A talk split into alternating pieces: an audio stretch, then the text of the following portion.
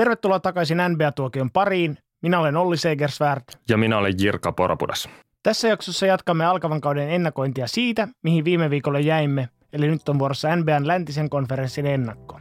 Tällä kertaa Markkasvartin korvaa Doncic-tunti, mutta kuulee kysymyksiä ja palautteita ei korvaa mikään.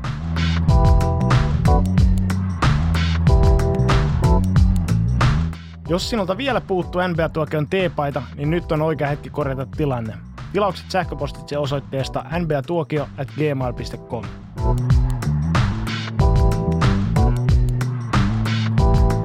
Ensi alkuun kuitenkin haluaisin ehkä sirotella hieman tuhkaa päähän ja nostaa käden ylös virheen merkiksi ja myöntää, että Celtics-fanipoika Major Julli oli oikeassa lähestyessään meitä sähköisesti tässä viimeisimmän jakson tiimoilta, koska hän löysi sieltä muutamia epäkohtia, joihin halusi puuttua. Ihan ensimmäisenä tuossa Boston Celticsin yhteydessä, kun puhuttiin, että kesän merkittävimmät liikkeet olisi ollut Aaron Bainesin ja Jabari Birdin jatkosopimukset, niin tässä vaiheessa olisi tietysti pitänyt kertoa myös Marcus Martin neljä vuoden ja 52 miljoonaa jatkosopimuksesta. Pyydämme anteeksi Major Jullilta ja Bostonin fanikaartilta. Sen lisäksi pohdiskeltiin tota Robert Williamsin putoamista viime kesän draftissa ja Major Julli ties kertoa, että kaverilla on ongelmia jalkojen verenkierron kanssa ja jostain syystä hänen taustatiiminsä on päättänyt sitten ennen draftia pihdata kaverin terveystietoja joukkueelta ikään kuin kuvitellen, että tätä ongelmaa ei sitten kukaan mistään haistaisi. Ja tämä terveystietojen panttaaminen saattoi olla se suurin syy kaverin putoamiseen Bostonille 28 varauksella. Ja Vaikuttaa siis siltä, että kaverin taustalla osataan hölmöillä ihan samalla tavalla kuin kaveri itse. Kiitos tästä tiedosta, Major Julli.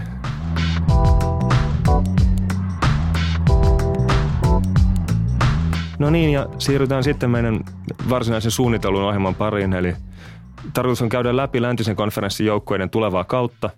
Ja viime jaksossa me käytiin itäinen konferenssi läpi ja me käytiin joukkueet Las Vegasin voimasuhdearvioiden perusteella – niiden mukaisessa järjestyksessä, mutta nyt kerran Major Julli tietää kaiken ja huutelee näitä totuuksia Twitterissä kaikelle maailmalle, niin käydään tällä kertaa nämä läntisen konferenssin joukkueet sitten Major Jullin julistaman paremmuusjärjestyksen mukaisessa järjestyksessä läpi.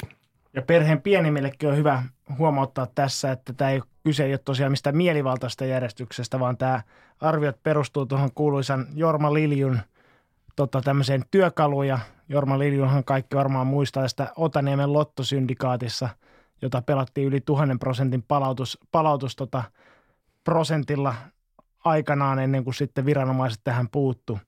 Ja jos vielä muutenkin epäilee sitä, että tämä olisi jotenkin tuulesta temmattu tämä järjestys, niin täytyy sanoa niin kuin toi Jurase Park aikana perusteli sitä heidän liiketoiminnan kehitysennusteitaan, että kyllä ne pitää paikkaansa, ne on Excelissä laskettu, niin samalla lailla nämäkin löytyy Excelistä nämä sijoitukset. Näin.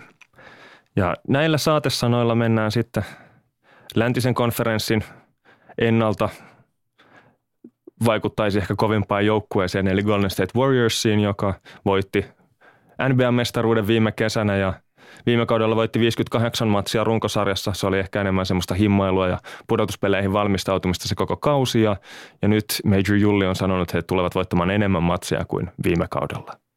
Golden State Warriorsin isoin liike ihan kirjaimellisestikin tuossa terassikaudella oli se, että he kirjaston läntisen konferenssin All-Star-joukkueen aloittavan sentterin DeMarcus Cousinsin – Toki täytyy huomata, että Cousins toipuu akillesjännen vammasta, eli ei ole ollenkaan pelikunnassa vielä ja saa nähdä missä vaiheessa toipuuko ja taipuuko sitten entiselleen vielä ensi kauden aikana.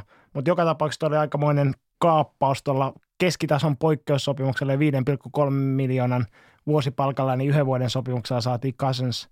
Ja tätä on paljon herättänyt erilaista porinaa eri puolilla tämä, että minkä takia Cousins sitten Warriorsiin meni – mutta ehkä loppujen lopuksi toi oli, tuntui ainakin musta aika luontevalta ja järkevältä valinnalta Kasansin kannalta, koska tosiaan tuon loukkaantumisen jälkeen niin hän ei ole saanut mistään semmoista haluamansa jät, pitkää jättisopimusta. Eli joka tapauksessa olisi pitänyt tyytyä lyhyen sopimukseen. Ja Warriorsilla on varaa odotella Cousinsin tervehtimistä, että ei ole mitään intressiä kiirehtiä häntä kentälle. Ja sitten aikanaan, kun Cousins palaa kentälle, niin tota, tuossa systeemissä hän pääsee pelaamaan pelkillä vahvuuksillaan ja esittelemään sitä oikeaa pelikuntoa ja antamaan näyttöä sitten ensi kesää varten, milloin ainakin oletettavasti hänelle sitten niitä isompia sopimustarjouksia tuupataan vähän joka puolelta. Tässä mun täytyy kyllä yhtyä tuohon sun mainitsemaan poruun ja porinaan, mitä on kuultu, että tämmöinen Matteus-efekti, jossa rikkaat rikastuu, ei olisi sarjan mielenkiinnon kannalta positiivinen juttu. Ja sen mä allekirjoitan kyllä itse ihan täysin, että onhan se vähän posketonta, että niin kuin, tota All-Star-aloitussentteri siirtyy sitten tota, mestarijoukkueen riveihin ja mestarijoukkueella oikeastaan yksi heikko paikka oli se, että heillä ei ollut aivan parhaat pelaajat sentteripaikalla, että kaikki muut olikin jo aivan priimaa. Eli ehkä tässä on vähän semmoisia kaikuja siitä parin vuoden takaisesta Kevin Durantin siirtymisestä Golden Stateen. Ja ei tämä nyt ainakaan tietyn kansanosan mielenkiintoa tule lisäämään tulevaan kauteen se, että Golden Statein ylivoimainen mestarijoukkue otti vielä Boogie Cousinsin sinne riveihin. Tietenkin sitten on tämä toinen porukka, jotka tykkää kannattaa sitä ennakkosuosikkia, niin heille ainakin ennakkosuosikin valitseminen on tosi helppoa tässä vaiheessa, että ei ole niin mitään syytä epäillä, etteikö Golden State olisi mestarisuosikki myös tällä kaudella. No sä oot ihan oikeassa tossa, mutta mä en usko kyllä, että Golden State olisi ollut yhtään sen pienempi suosikki, vaikka Cousins olisi jonnekin muualle mennyt. Ja sitten tämä, se, missä tämä ero, eroaa niin kuin täysin tuosta Durantin pari vuotta sitten tekemästä loikkauksesta on, että Cousins ei ole pelikunnossa varmasti suuri, tai ainakaan huippukunnossa suurinta osaa tästä tulevasta kaudesta, ja tämä tulee olemaan vain yhden vuoden tämmöinen kokeilu. Eli tosiaan niin kuin Cousins olettavasti hakee paljon isompaa sopimusta, ja kun hänellä on nyt vain yksivuotinen sopimus Warriorsiin, niin Warriorsilla ei ole Cousinsin bird-oikeuksia, eli he ei saa millään tehtyä sitä Cousinsille merkittävää jatkosopimusta, eli sataprosenttisesti varmasti Cousins pelaa seuraavan kauden jossain muualla kuin Golden State Warriorsissa. Älä koskaan sano sataprosenttisella varmuudella. Joo, no mitäs toi Warriorsin muu joukkue? No muutenhan toissa ei ihan hirveästi tapahtunut. Kevin Looney sai jatkosopimuksen. Ää, Ruotsin Larry Bird, Jonas Jerebko kirjattiin tonne vahvistamaan – no en tiedä mitä kaartia, mutta taas yksi verevä ruho sinne penkille lisää ja Jacob Evans sitten varattiin ykköskierroksella tota, laituriosastoa vahvistamaan ja se oli ehkä se pikkasen, pikkasen heikko kohta, jos joku semmoinen voi olla tuossa Warriorsin joukkueessa. Ja tota, sinne olisi tosiaan niin kuin kaivattu noiden ikääntyviä Andre Iguodala ja Sean Livingstonin taakse sitten uusia, uutta voimaa ja hirveästi siinä ei tullut muuta kuin Jacob Evans ja hänkään ei ehkä mikään potentiaalinen tähtipelaaja kuitenkaan ole. Että jos nyt joku pitää kaivaa, että mikä tulee olemaan se heikkous, niin se on sitten ehkä tämä, tämä osasto, että ketä löytyy Clay Thompson ja Kevin Durantin takaa, niin siellä ei enää sitten kolmatta hyvää ketjua löydy. Eli ensin pysäytetään tämä tota, kuoleman viisikko, johon on lisätty sitten Boogie Cousins vielä sitten supporttiin ja sen jälkeen hyökätään näiden vaiht- laiturin vaihtomiesten kimppuun sitten, kun muut... Tota... Niin, että sitten kun Andre Iguodala ja Sean Livingston väsähtää, niin sitten on se iskun paikka. Joo, kyllä toi vähän epätoivoiselta tuntuu toi muun NBAn tilanne tällä hetkellä, mutta ei ehkä saisi sanoa, mutta toivotaan jotain pieniä on, on loukkaantumisia tai jotain muuta, muuta, joka ehkä lisäisi vähän lisämaustetta tähän tulevaan kauteen.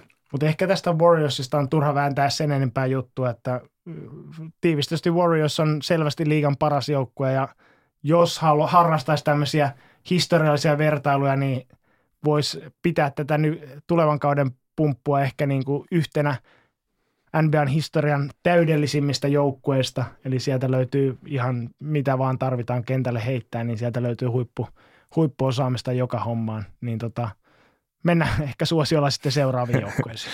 Joo, eh, lännen kakkosjoukkueeseksi Major Julli on arvioinut, on yhtynyt Las Vegasin arvioon siitä, että kakkosena siellä olisi Houston Rockets, joka viime kaudella voitti 65 matsia, mutta tällä kaudella odotetaan jäävän noin 10 voittoa jälkeen tästä.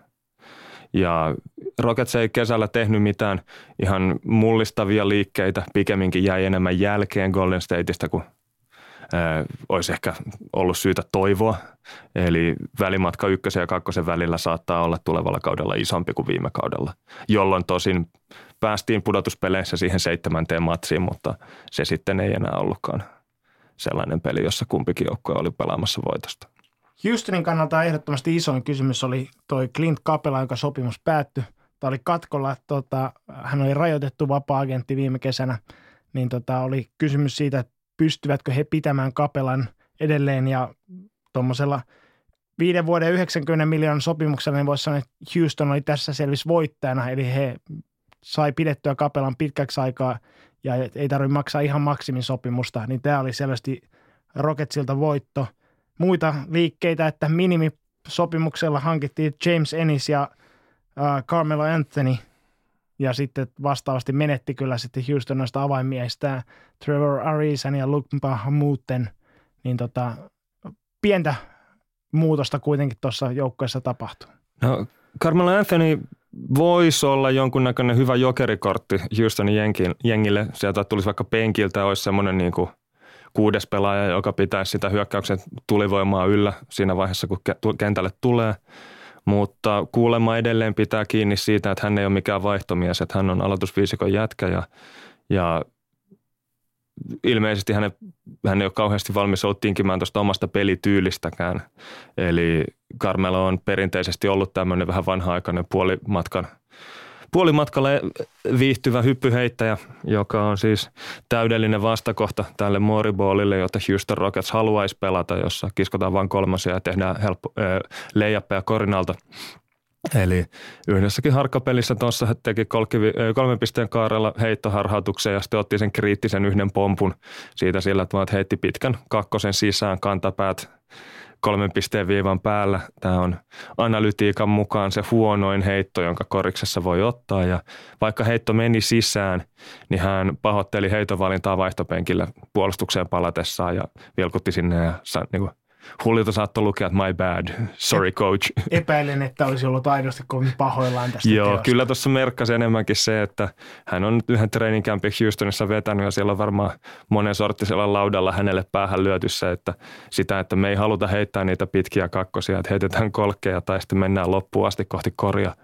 Ja ainakaan vielä niin ei, ne pelisuoritukset ei näyttänyt sitä, mitä niin kuin käsieleet ja huulilta voitiin lukea – Eli edelleen otti niitä pitkiä kakkosia. Siltä ei vielä ainakaan ole koira päässyt karvoista.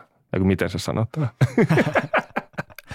no noin maisemaa vaihtaneet Arisa ja Bahamutte, niin tota, eivät missään nimessä ollut tähtipelaajia, mutta he olivat erinomaisia roolipelaajia tuossa Houstonin koneistossa. Eli he tota, tavallaan sopivat ihan optimaalisesti tuohon Houstonin pelitapaan ja sen lisäksi tarjosi aika paljon vaihtoehtoja noihin erilaisiin viisikoiden rakentamiseen ja vaikkapa nyt Golden Statea vastaan, niin tuohon puolustuspään niin kuin eri, eri vaihtoehtoja heittää vaikka Kevin Durantin päälle, niin toi voi olla aika merkittävä isku sitten, että, että toisaalta niin kuin ehkä tämmöisiä perinteisiä yksi vastaan yksi hyökkäysvoimaa on enemmän tuossa Houstonin tämän kauden joukkueessa, mutta kyllä tuossa toi aika niin kuin monipuolisuutta poistuu sitten tuosta Houstonin mahdollisesta tekemisestä aika paljon Arisa ja muuten muodossa. Joo, siis Arisa, Mbamute ja PJ Tucker oli kolme semmoista sälliä, joiden monipuolisuus puolustuksessa vei sen ottelusarjan Golden Statea vastaan sinne seitsemänteen peliin. Ja jos heidät korvataan nyt tästä Anthonylla ja Enisillä, niin en usko, että se sitten pudotuspeleissä, niin ei, ei ole semmoista terää siinä joukkueessa, että pystyisi Warriorsia haastamaan. No sitten toi Houstonin GM Daryl Morini, jota pidetään tämmöisenä – taikurina, niin hän kyllä puolusti sitä, sitä tota arvonimeään sillä, että hän onnistui lähes mahdottomassa, eli hän onnistui kauppaamaan Ryan Andersonin, joka oli melko hyödytön pelikentällä, mutta hän oli valtava iso sopimus. Niin Anderson saatiin kaupattua Phoenixiin ja sitten vielä vastineeksi siitä Houston sai sitten Brandon Knightin, joka on ehkä vähän ylipalkattu, mutta hyvinkin verevä kahden suunnan takamies, eli hän tuo taas yhden niin kuin vaihtoehdon lisää tuohon Houstonin joukkueeseen ja sitten sen lisäksi Marcus Chris, joka on kahden vuoden takaa kahdeksas varaus, eli ihan tämmöinen huippupään lupaus, mutta kaksi ekaa kautta niin NBS on ollut, voisi jopa sanoa, että liiga huonoin pelaaja, hän ei oikeastaan esittänyt minkäänlaisia otteita, mitä voisi odottaa ammattilaiskoripalloilijalta. Tässä vaiheessa mun täytyy sanoa, että kun meillä on se NBA Nightmare Fantasy League, jossa yritetään varata mahdollisimman huonoja NBA-pelaajia, niin mä suojasin Marcus Chrisin nyt ennen meidän draftia sen takia, että mulla on vahva uskomus siihen, että kaveri tulee olemaan yksi NBA heikoimmista pelaajista myös tulevalla kaudella. Joku voisi tietenkin ajatella, että Clint Capelakaan ei näyttänyt hirveän ihmeelliseltä pelaajalta silloin, kun NBA tuli. Ja hänen kohdallaan toi Houstonin joukkuekonsepti ja James Hardenin kanssa pelaaminen ja Chris Paulin kanssa pelaaminen on tehnyt ihmeitä siinä, että rajoitetulla työkalupakilla niin kaveri pystyy olemaan äärimmäisen tehokas pelaaja. Valitettavasti Marcus Chris on pelannut tässä nyt muutaman kauden NBAssa eikä oikeastaan mennyt ollenkaan eteenpäin, niin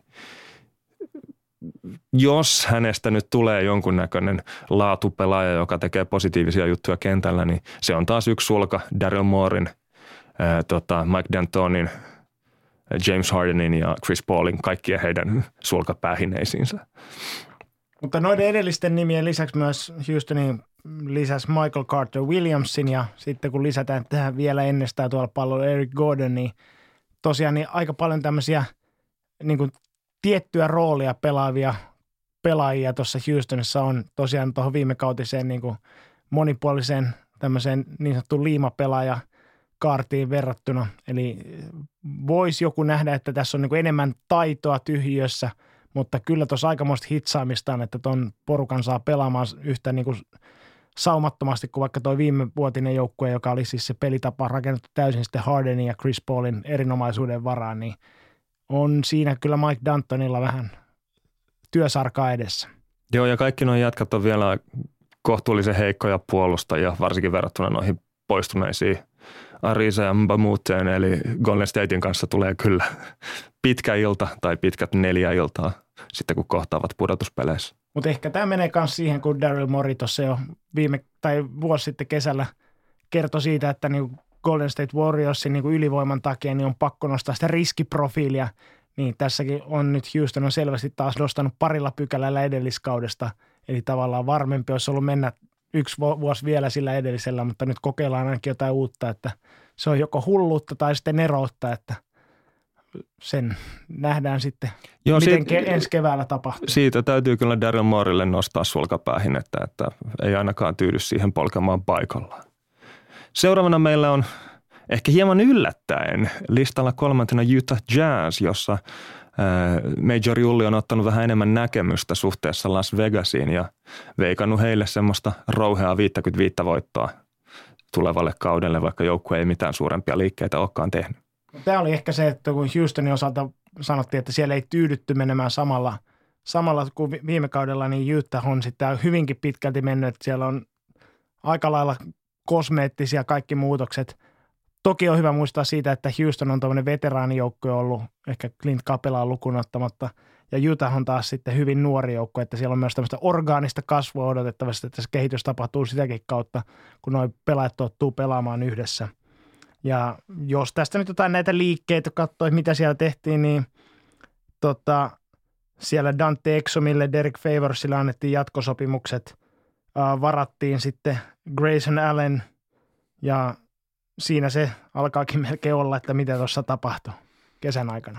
No ehkä tässä on vähän luotettu siihen, että viime kaudella Gobert missas muutaman siivun polvivammojen takia ja sen jälkeen kun hän palasi ruotuun, niin Utah oli aivan fantastinen puolustusjoukkue ja on varmasti sitä myös ensi kaudellakin ja ongelma tuossa on tietenkin se, että Rudy Gobertin tämmöisen ulottuvan korivahdin – ympärille rakennettu puolustus, niin se voi olla sitten vähän ongelmallista tota, hyökkäyspäässä pudotuspeleissä. Eli kaveri ei ole ehkä niin kauhean monipuolinen sälli, että pystyy screenin tökkäämään ja siitä rullaamaan korille, mutta tota, esimerkiksi pallon kanssa sitten kun hänelle pallo annetaan, niin ei ole kauhean montaa ratkaisua hänellä tarjota. Ja myös puolustuspäässä niin toi pudotuspelikorissa on eroa siinä, että siellä kun jatkuvasti sitten Gobertia vedetään puolustamaan screenejä kaaren takaa, niin hänenkin tehokkuutensa siinä korivahdin ominaisuudessa karisee aika merkittävästi, eli sekin syö niin kuin ison, ison osan tuosta Utahin erinomaisuudesta, mikä sitten runkosarjassa, runkosarjassa kantaa heitä illasta toiseen. Viime kaudella sitten Utahin tämmöinen tähdenlentona noussut tähti oli tämä tota, tulokas Donovan Mitchell – joka otti aivan valtavan harppauksen odotuksista siihen, mitä hän teki viime kaudella. Ja joidenkin mielestä hänen olisi pitänyt olla jopa vuoden tulokas hänet itsensä mukaan lukien. Mutta tota, ei ole kauhean realistista odottaa, että hän nyt aivan hirveästi parantaisi tuosta ensimmäisestä kaudesta. Eli nyt jonkun muun pitäisi sitten ehkä nostaa siellä omaa profiiliaan ja niin, tuoda vähän jotain siihen pitopöytään, ei oltaisi vain ainoastaan hänen varassaan. Niin ehdottomasti, että vaikka Juta, tai jos Juta haluaa sinne ihan läntisen konferenssin kärkikahinoihin murtautua, niin vaikka Mitchell ottaisikin seuraavan harppauksen tuosta, niin silti sinne kaivattaisiin jotain siipimiestä antamaan tukea. Ja tuossa yksi vaihtoehdoista on sitten vaikka Jay Crowder, joka Utah Jazzin tosifani Pentti Pispan mukaan laihtunut kilotolkulla kesän aikana ja saanut nopeutta lisää ja heittää kaaren takaakin viime kautta paremmin ja lisäksi on pystynyt nyt keskittymään sataprosenttisesti tähän tulevaan kauteen, kun viime kautta varjosti äidin kuolema ja kaksi pelaajakauppaa, eli ensin Bostonista Clevelandia ja sen jälkeen Clevelandista Utahiin, mutta sanomattakin on selvää, että mä en ainakaan tätä osta ihan täysin ja tässä mainitussa NBA Nightmare Fantasy-liigassa niin varasinkin sitten Jay Crowderin omaan joukkueeseen, niin että mun papereissa ainakaan Crowder ei ole se, joka merkittävästi tulee sitä profiilia nostamaan. Toi NBA Nightmare-varaus on kyllä hyvä veto, koska Crowder on semmoinen pelaaja, joka ei ihan hirveästi positiivisia tilastoja siellä kentällä niin kuin tililleen kirjaa, vaikkakin tekee joukkueelle arvokkaita hommia. Eli siinä täytyy nostaa sitten sulle sulkapäähin, että et hyvin varattu. No sitten jos jotain muita pelaajia haluaa tästä nostaa esiin Utahin joukkueesta, niin espanjalais-sensaatio Ricky Rubio on, on onnistunut monipuolistamaan sitten omaa peliään tuossa Donovan Mitchellin rinnalla. Sen lisäksi Aussie Joe Ingles, joka no sanotaan, että jotkut ainakin pitää häntä ehkä NBAn aliarvostetuimpina pelaajana. Tosi sitä, tämä joukko alkaa olla niin iso, että ihan ob- objektiivisesti on vaikea pitää häntä enää aliarvostettuna toi on, pelaajana. Toi on toi ikuisuustilanne tai aina toistuva tilanne, että joku tyyppi on aliarvostettu ja sitten hoitaa niin kauan, että hänestä tulee yliarvostettu. Eli se ei ikinä oikein löydä semmoista sopivaa balanssia. Mutta joka tapauksessa niin Ingles on puolustuspäässä aikamoinen painainen vastustajan takapelaajille, kuten myös sitten tuo tulokas Grayson Allenin kamppaukset, jotka on myös painajaisia vastustajan takapelaajille. Puolustavilla joukkoilla on aina etu semmoisia joukkueita kohtaan, jotka eivät puolusta. Et se, se annettakoon Jutahille tällä kaudella ja toivotaan joukkueelle kaikkea hyvää. Neljäntenä Major Julin listauksessa, äh, Major Julin listauksessa on sitten Oklahoma City Thunderin joukkue, jolle Major Julli on ennakoinut 50 voittoa ja neljättä sijaa läntisessä konferenssissa. Ja heillä oli kyllä hyvin mielenkiintoinen kesä. Joo, tuossa kaikki oikeastaan ennakoi yhtä yhtä mieltä oli siitä, että Thunderin joukkoja joudutaan räjäyttämään nyt tai kesän aikana palasiinsa ja jopa Russell Westbrookkin saatetaan kaupata muualle, kun Paul George vaihtaa vapaana agenttina loikkaa Los Angeles Lakersiin, mutta niin vaan kävikin, että Paul George teki jatkosopimuksen Oklahoma Cityn kanssa ja tällä samalla vahvalla rungolla jatketaan ainakin pari kautta vielä eteenpäin. Joo, tuossa on, mulla on ollut semmoinen ajatus joskus siitä, että pelaajan pelityylistä voi päätellä, millainen tyyppi hän on. Ja Westbrook ei vaikuta kauhean miellyttävältä tyypiltä. Hänen pelityylinsä ja muut eleet ja touhuamiset niin ei ole kauhean semmoisia kutsuvia. Ja siinä mielessä olin aidosti kyllä yllättynyt siitä, että Paul George halusi Oklahomassa jatkaa – mutta ehkä hän on sitten muuten vaan hyvä kaveri ja esimerkiksi toisin kuin Dwight Howard, niin ei kerro jatkuvia pieruvitsejä, mikä saattaa sitten joillekin pelaajille olla se niin kuin syy hengata pelaajan kanssa. Joo, että toi niin kuin monet NBAta seuraavat näkee, että ainakin haluavat nähdä sen, että Westbrook olisi tämmöinen niin kuin mänttityyppi ja kaikkien joukkokaverien vihaama. Mutta kyllä toi ehkä niin just toi Paul Georgein jatkosopimus – on taas yksi merkki sen puolesta, että muut NBA-pelaat tykkää pelata Westbrookin kanssa. Niin uskomattomalta kuin se ehkä sivusta katsoesta vaikuttaakin. Ja kyllä toinen asia on tässä, kun Westbrook on syytetty tässä pari viime kauden aikana ihan aiheestakin siinä, että hän jahtaa omia tilastojaan, esimerkiksi niin kuin vie levypalloja joukkuekaverien käsistä, niin en ainakaan muista, että olisi julkisesti kuullut mitään marmatusta keneltäkään joukkuekaverilta tästä, vaan päinvastoin he ovat iloisia näistä Westbrookin triplatuplan keskiarvoista, niin jotain siellä pitää olla taustalla, että noin muut pelaajat tykkää pelata Westbrookin kanssa. Joo, vaikka Steve Adams onkin melkoinen kivikasvo niin voisi kuvitella, että kun kaveri tekee hirveän duunia sulkeakseen ja rusikoidakseen vastustaa isot jätkät pois levarista, ihan vaan sitä varten, että Russell Westbrook saa tulla sitten hakemaan se ilmaisen puolustuslevarin siitä, niin voisi kuvitella, että mikroilmeistä ei edes kävi ilmi jotain semmoista pientä V-käyrän nousua tai jotain muuta, mutta ei ole missään vaiheessa ollut mitään sellaista. Ja ehkä Paul George ehkä ajattelee, että kun pelaa ton tota, Westbrookin rinnalla, niin sitten jos joukkue saa jotain kritiikkiä tai moitteita, niin ne sitten kyllä kohdistuu magneetin lailla sitten Westbrookiin, että se voi olla semmoinen ihan mukava sidekickin rooli sillä tavalla, että jos jotain negatiivista palautetta joukkueelle tulee, niin se kohdistuu sitten tähän Batmaniin eikä niinkään siihen Robiniin siinä rinnalla. No joo, mutta Thunderin liikkeestä kesän aikana, niin muista liikkeestä Jeremy Grant sai jatkosopimuksen. Hän on yksi tämmöinen bulldogki lisää tuohon tohon tota, ajokoiran laumaan. Nerlens Noel yllättäen jatkaa, jatkaa NBAssa, mutta minimisopimuksella kuitenkin, niin tämä on ehkä semmoinen niin kuin, ainakin minimisopimus rajoittaa sitä, sitä riskiä ja kyllä se saattaa ehkä jossain, jossain todellisuudessa voi nähdä, että tämä realisoituukin sitten hyötynä Thunderille. Mutta iso liike oli se, että tosiaan Carmel Anthonys piti päästä eroon ja hänet kaupattiin Atlantaan ja saatiin vastineeksi Dennis Schroeder – tai Schröder voisi suomalaiset häntä kutsua. Jännä muuten nähdä, koska Atlanta Hawksi selostajat ei ikinä päässyt siitä Schröderin lausumisesta edes vähän jyvälle, vaan puhui Schröderistä aina. Et tekisiköhän Oklahoma Cityssä joku kommentaattori edes vähän taustatöitä tämän suhteen? Ja tota, tosiaan niin Schröder on ehkä hiukan samantyyppinen pelaaja kuin Westbrook sekä niin kuin ulkopäin katsottuna täältä eleiltään ja olemukseltaan ja myös pelityyliltään, niin tota, toi saattaa olla aika, sanotaanko mielenkiintoinen yhdistelmä, kun miehet tulee pelaamaan myös paljon yhdessä.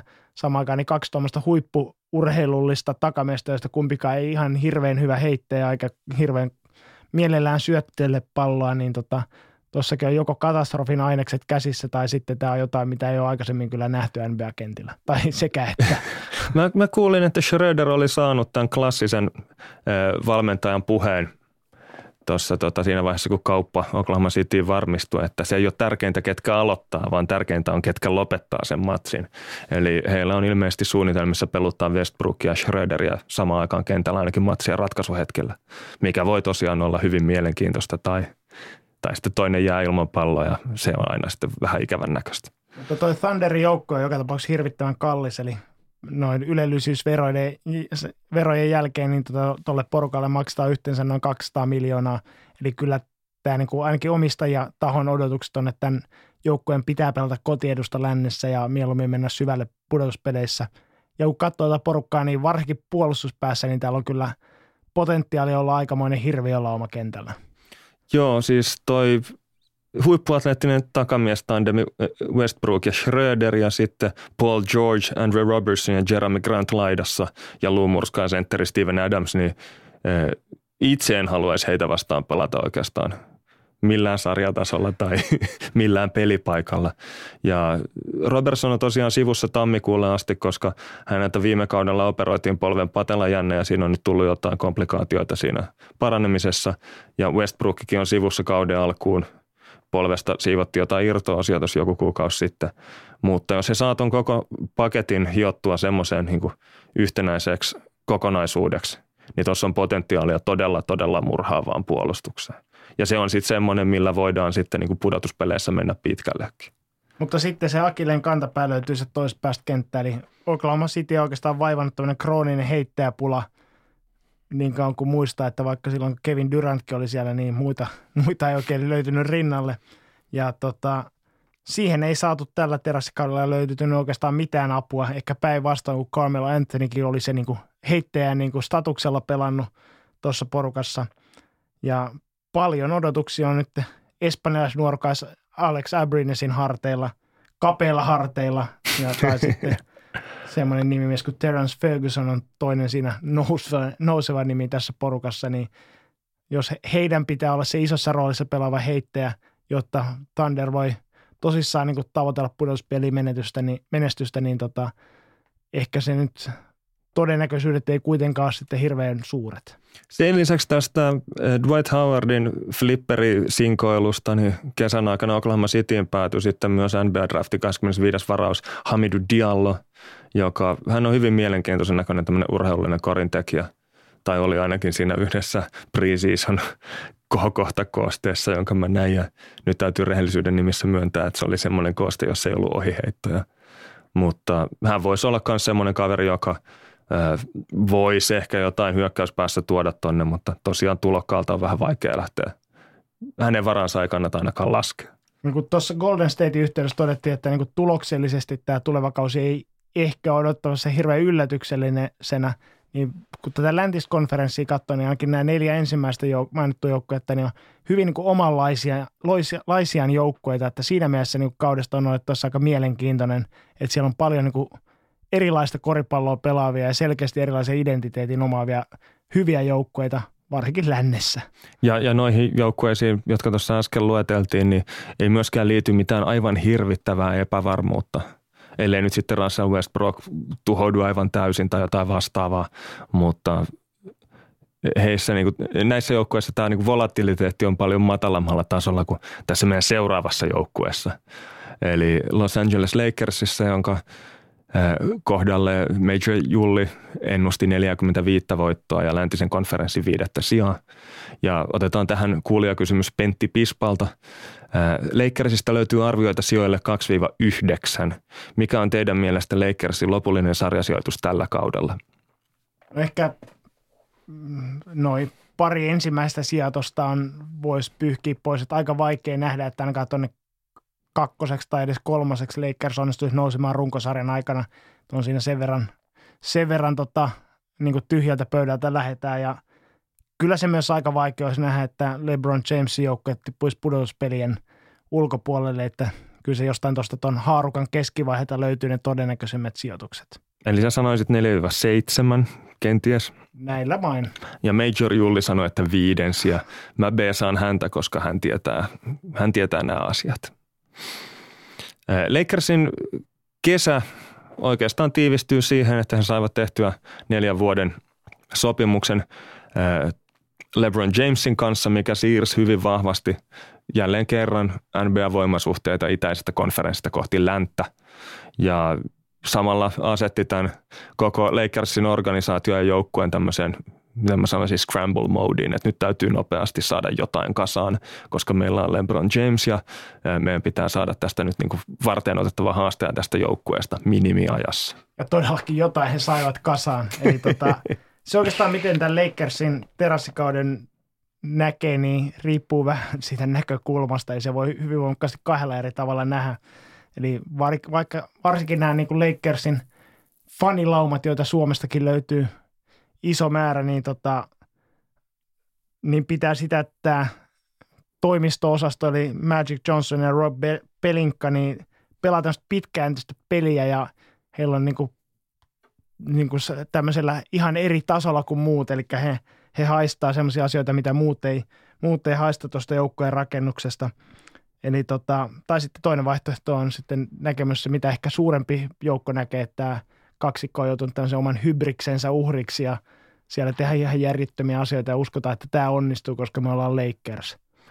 Eli se, mitä he tekivät sitten LeBron Jamesin kirjaamisen jälkeen, oli se, että joukkueeseen hankittiin Rajon Rondo, Lance Stevenson, Michael Beasley ja Javal McKee.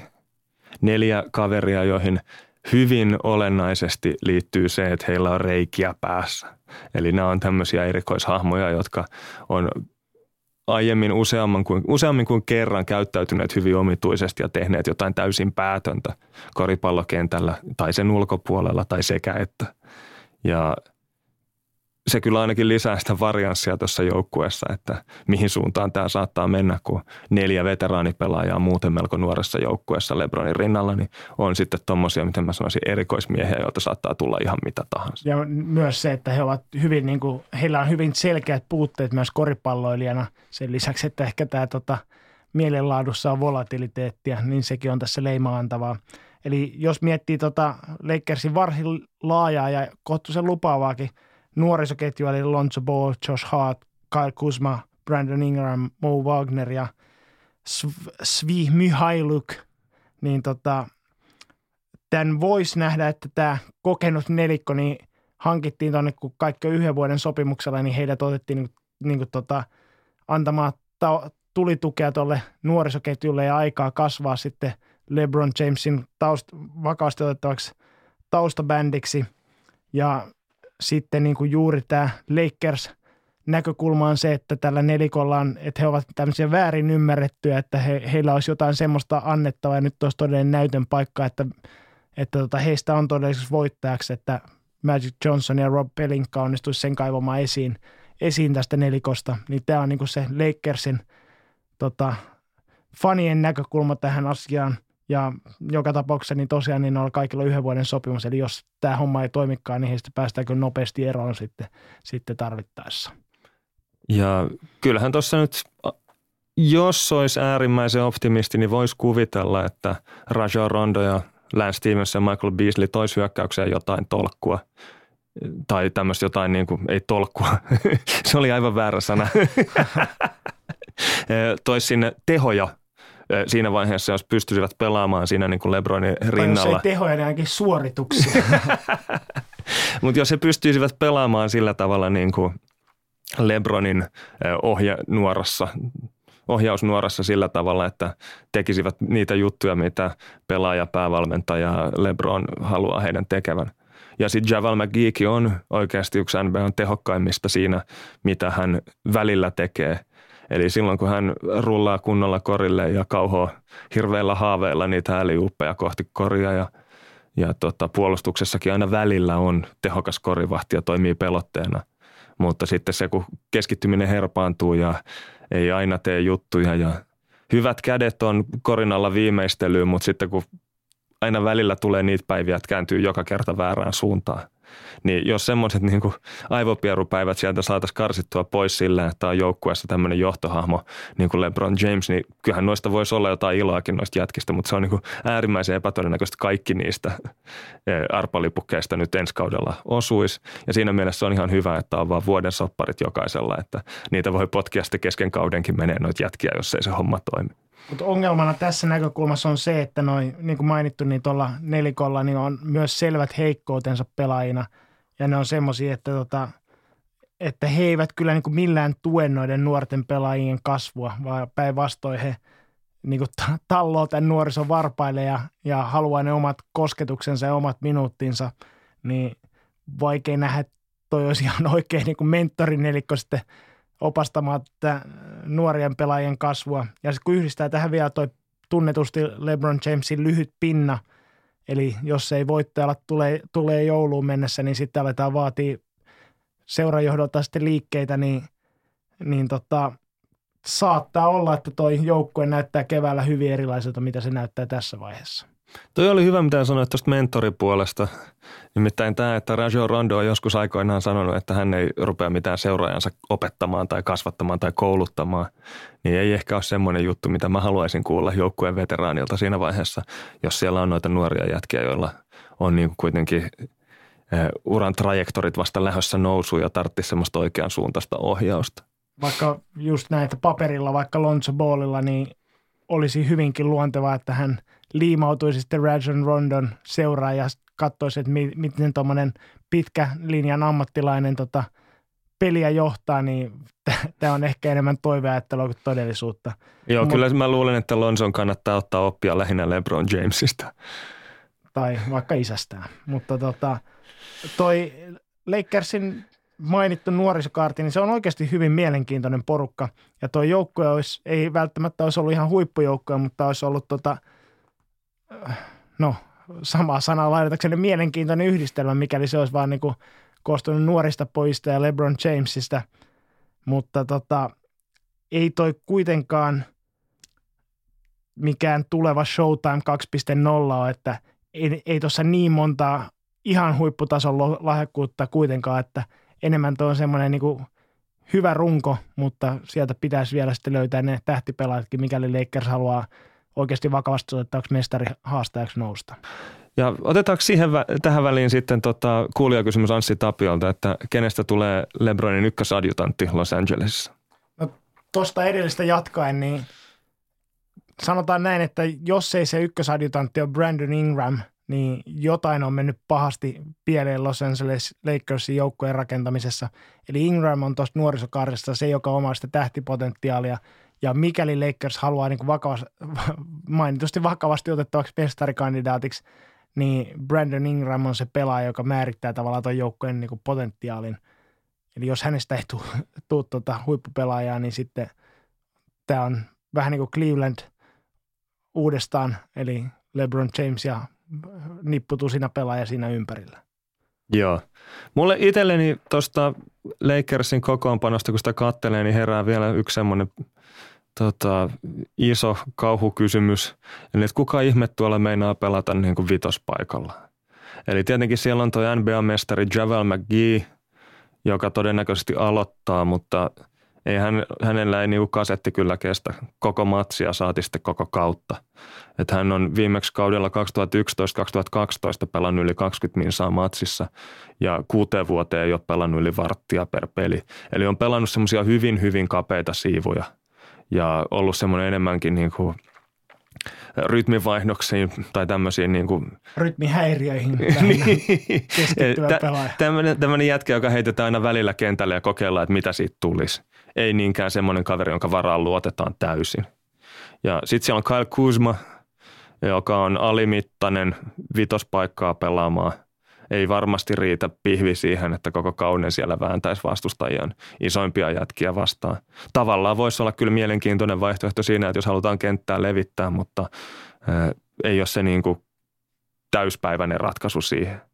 Ja pudotuspeleissä varmaan tullaan näkemään sitä, että LeBron James itse pelaa vitospaikkaa hetkittäin, mutta eihän kaverilla voi mitenkään bensa riittää siihen, että pelaisi läpi kauden vanhoilla päivillään niin sentterinä.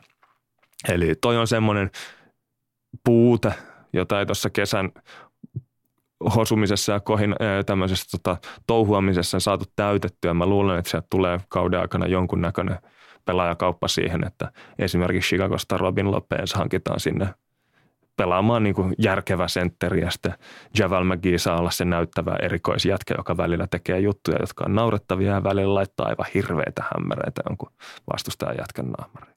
No Tuossa kun käytiin läpi oikeastaan toi niin Lakers myönteinen näkemys tähän, että mitä tämä joukkueen rakennus on tapahtunut, niin toiset puolet tulee tämä, että mitä toi tosiaan Magic Johnson ja Rob Pelinka tätä joukkueen rakennusta julkisestikin, julkisestikin tota kommentoi, että he olivat tutkineet tätä NBAn vaikkapa pudotuspelimenestystä ja olivat tulleet sitten ihan loogisesti siihen tulokseen, että Golden State Warriorsia ei kellistä heittämällä – niin tota, he sitten olivat fiksuina kaverina päättäneet, että täytyy mennä toiseen suuntaan ja ilmeisesti se tarkoitti siis sitä, että hankitaan joukkueeseen pelaajat, jotka ei osaa heittää, mutta jotka tykkää hirveästi kuljettaa itsestä palloa.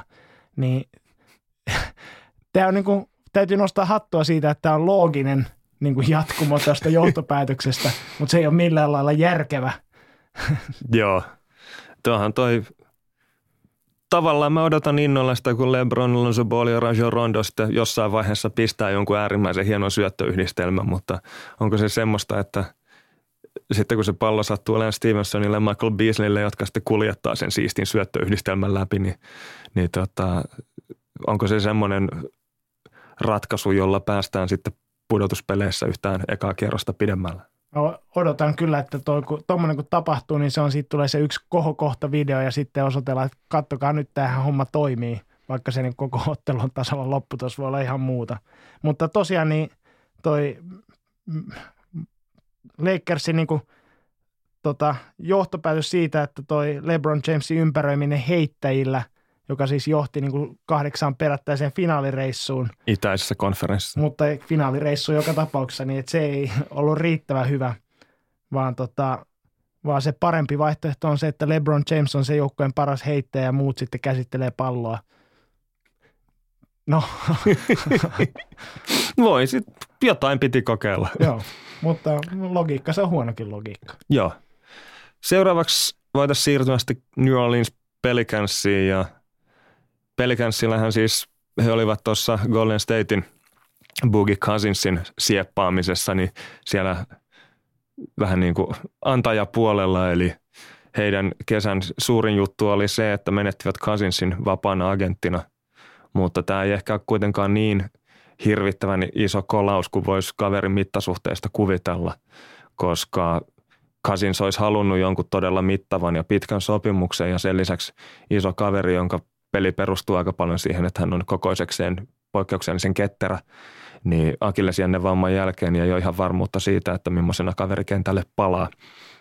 Eli siinä mielessä saattoi olla, että Pelicans vähän niin kuin väisti luodin tuossa, että Cousins lähti menee, koska viime kaudella he pelasivat aika paljon paremmin sen jälkeen, kun Cousins oli loukkaantunut ja peluttivat Anthony Davisin rinnalla sitten Nikola Miroticia. Joo, että Cousins on ehdottomasti niin kuin erinomainen koripalloilija, mutta hyvin hankala niin pelillisesti kuin ilmeisesti luonteensa puolesta joukkuekaverina.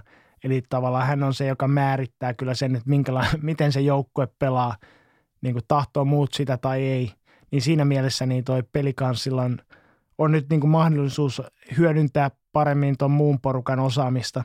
Ja vähän niin kuin sitten Cousinsin tilalle hankittiin Lakersissa Julius Randle, joka on totta kai hyvin erilainen pelaaja, mutta hän niin kuin on ehkä sopivampi tuohon niin materiaaliin, eli hän tavallaan niin tuossa isoin pelaajien rotaatiossa niin ottaa Anthony Davisilta varsinkin runkosarjassa sitä, sitä vastuuta pois, että Davisin ei tarvitse olla hakattavana siellä vitospaikalla.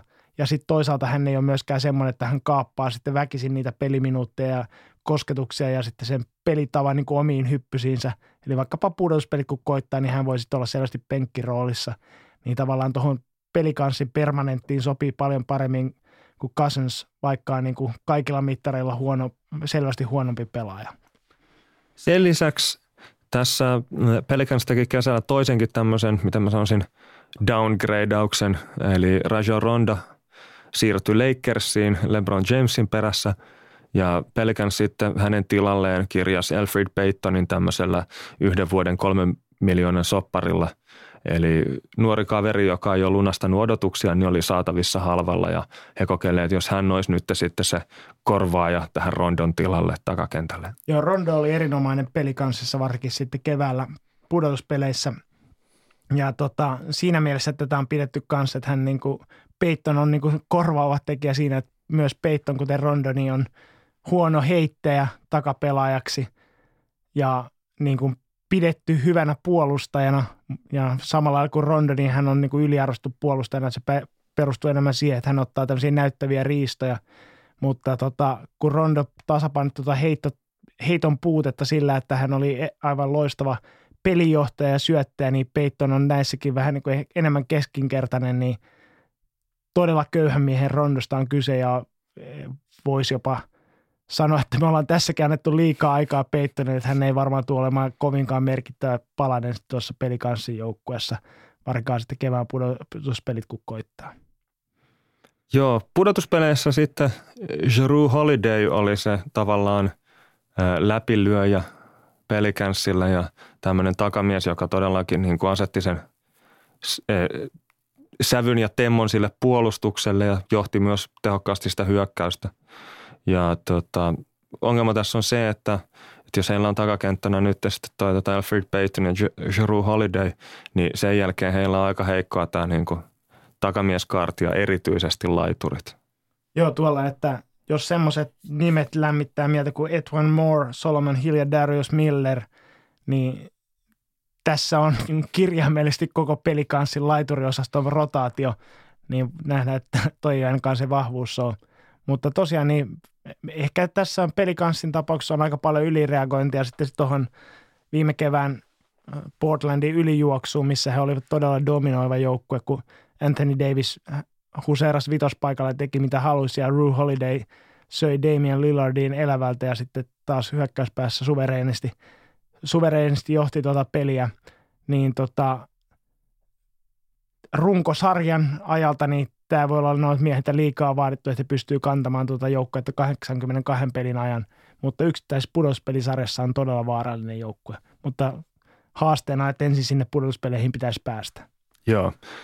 Sitten voitaisiin ottaa 7-2 Major Julli rankkaama Denver Nuggets, joka kesän aikana teki muutamia tämmöisiä riskivetoja, yritti kehittää joukkuettaan ottamalla isoja riskejä.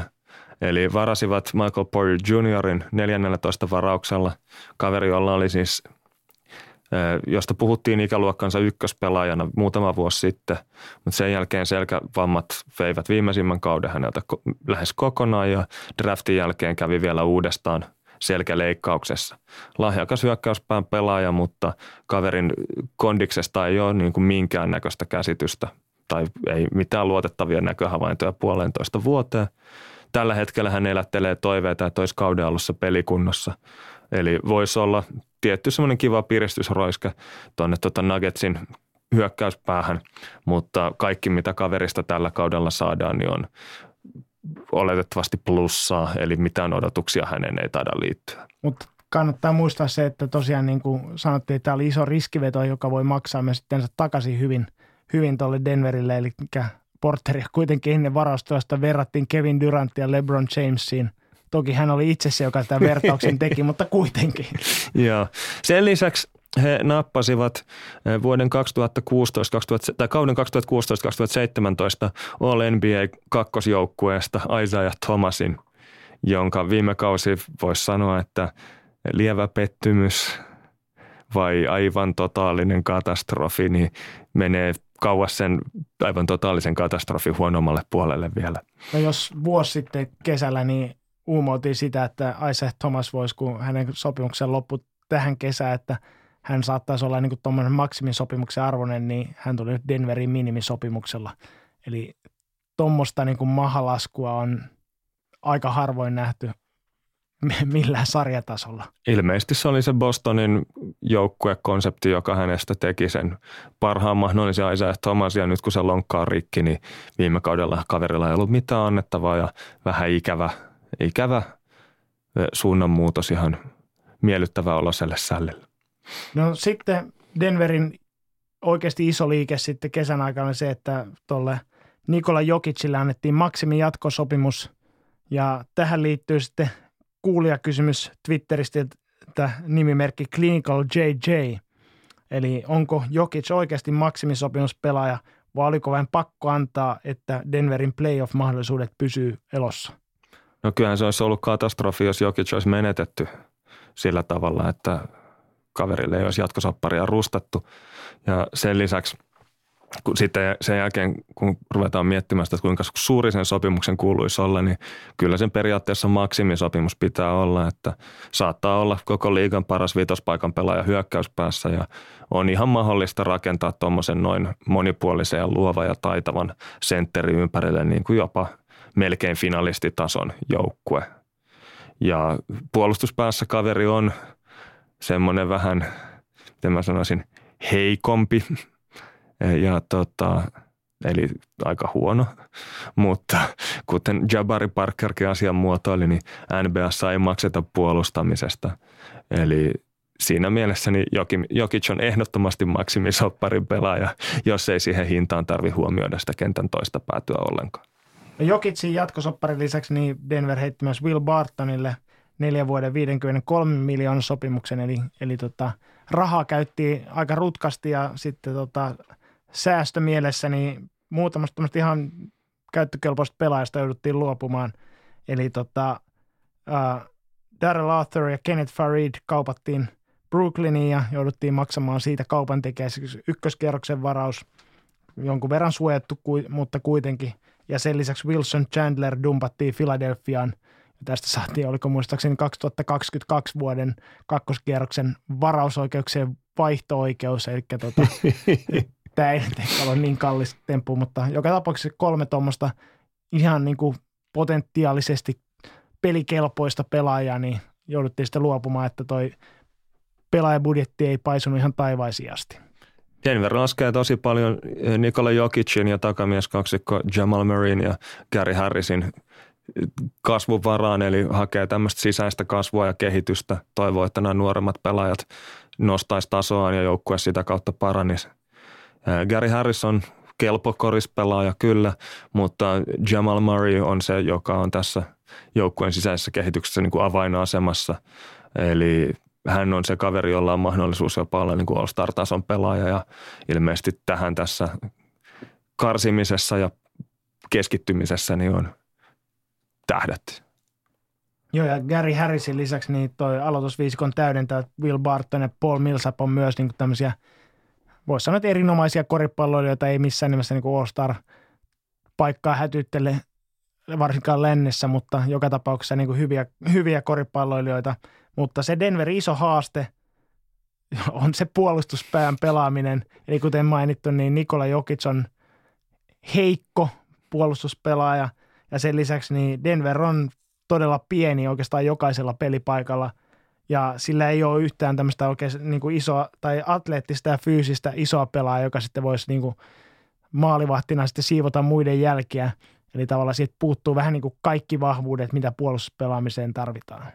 Joo, mä kattelin tuossa noin Javal McGeein suorituksia Denverin puolustusta vastaan preseasonilla ja ei ole kyllä koskaan McGee näyttänyt yhtä paljon Karim Abdul-Jabbarilta kuin siinä, kun pyöritteli Denverin puolustusta. Ja sä sanoit siitä aika hyvin tuossa, kun juteltiin, että toisaalta se afro hikinauha kombo, niin se voisi tuoda mieleen myös Will Chamberlainin, eli kyllä siinä on saatu Javal McGee näyttämään melko hyvältä.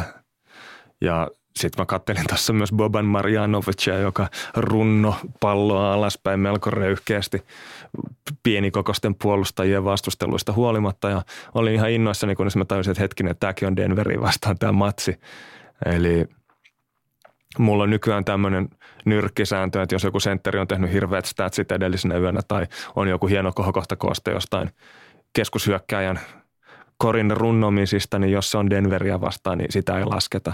Eli se on, että on niin kesäliiga, preseason ja matsit Denveria vastaan, niin niitä ei oikeasti pitäisi huomioida. Tai ehkä toi oli vasta tuommoinen nerokas taktiikka, saatiin Lakers niin uskomaan siitä, että Javal McGee on se ratkaisu paikalla. No niin. Sitten ollaan päästy kahdeksanteen läntisen konferenssin joukkueeseen, eli Portland Trailblazersiin. Heille – toi Major Julli ennustaa 44 voittoa ja viimeistä pudotuspelipaikkaa Las Vegasissa heitä ei pidetty aivan yhtä kovin. Ja Blazersille tosiaan viime kevät oli melkoinen katastrofi, kun he meni kolmannelta sieltä pudotuspeleihin ja hävisivät sitten New Orleansille 0-4. Ja olisi voinut kuvitella, että tämä vaatii paljonkin kasvon kohotusta kesän aikana.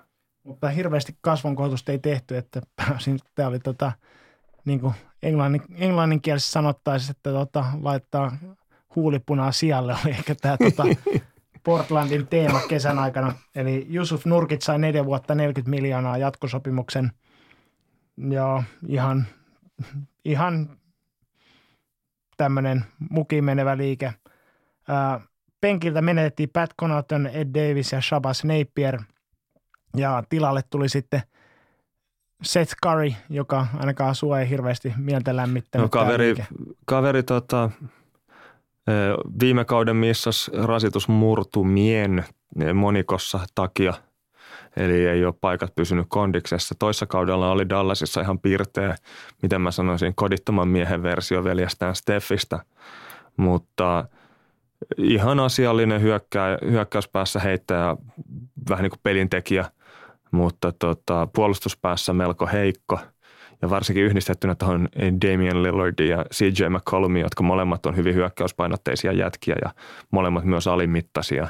Niin tuossa on semmoinen trio, joka yhdessä kyllä vuotaa puolustuspäässä melko pahasti. No se, mikä kasvu Portlandilla on odotettavissa on nuorten isojen miesten Zach Collins ja Caleb Swaniganin kehityksen myötä hekin käynyt ei mitään tämmöisiä ihan huippulupauksia, mutta varsinkin Zach Collins niin on, on tota, antanut merkkejä siitä, että hänestä voisi kasvaa tämmöinen moderni, moderni kahden suunnan tota, monipuolinen isomies, mutta tota, vielä siihen on, on jotain askeleita otettavana.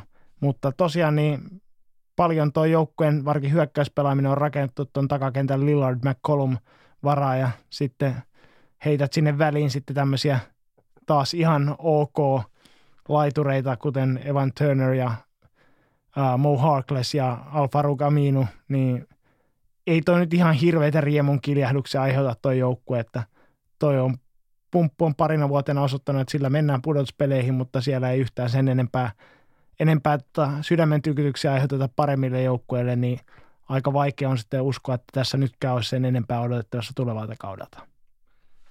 Okei, sitten seuraavana yhdeksänneksi Major Julli ränkkäsi Minnestä Timberwolvesin, mikä on ihan perusteltu veikkaus, vaikka tässä vaiheessa onkin aika paljon epävarmuustekijöitä tähän joukkueeseen liittyen.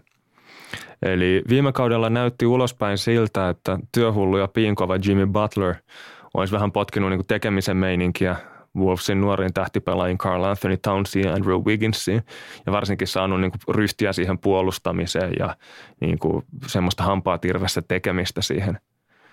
Mutta ilmeisesti nyt kun jälkikäteen homma alkaa vähän avautua, niin ilmeisesti se on enemmän ollut sitä hampaiden kiristelyä ja irvistelyä se porukan yhteispeli ja siellä ei ole henkilökemiat ihan kohdanneet ja, ja ei ilmeisesti Butleria valmentaja Tom Thibodeaukaan ihan hirveän hyvin taida tulla juttuun. Jos aloitetaan tämän Jimmy Butler-saagan perkaaminen ihan siitä alusta. No ensimmäinen askel voi sanoa, että toi Tom Thibodeau on vanha luottomies jo pulssin ajalta, eli Derrick Rose, jonka hauteja, tai uran hautajaisia me jo muisteltiin pari kertaa viime kauden aikana, mutta niin vaan mies nousi edelleen pintaan ja, ja jatkaa edelleen Minnesotan paidassa min, minimisopimuksella, joka on kyllä niin kuin Roselle huomattavasti arvokkaampi, koska se aktivoi häneltä taas yhden vuoden tuosta kuulosta Adidas-sopimuksesta, tai muistaakseni 14 miljoonaa ansaitsee, mikäli vaan on jonkun NBA-joukkueen kokoonpanossa, joten tämä oli hänelle huomattavasti tota minimisopimusta isompi, isompi asia.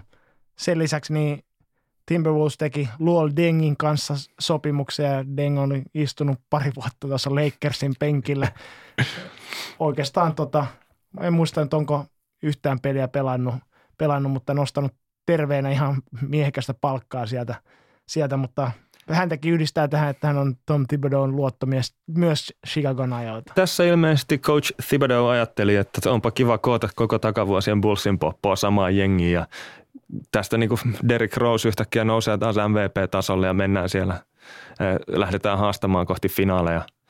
Ja oli jopa puhetta siitä, että kun New Yorkissa on Joakim Noah, jonka sopimus oli joissain puheissa aivan varmaa, että se olisi viime syyskuussa tai nyt syyskuussa ostettu ulos tai sopimus olisi purettu, että Noahiakin oltaisiin sitten houkuteltu vanhaa Bullsin jätkää tuonne Timberwolvesiin, niin Tämä oli ilmeisesti sitten tälle tota pre-agent Jimmy Butlerille, joka on e, ensi kesänä vapaa-agentti, niin oli sitten viimeinen niitti siinä, että tämä coach on ihan sekaisin ja se on viemässä joukkuetta aivan mielipuoliseen suuntaan, että se tuo vanhoja kehäraakkeja tänne, joiden kanssa on kyllä joskus pelattu, mutta e, ei ole nyt niin kuin tämä ei ole oikea paikka järjestää luokkakokouksia, että nyt pitäisi niin keksiä parempaa jengiä eikä niitä vanhoja naamoja uudestaan.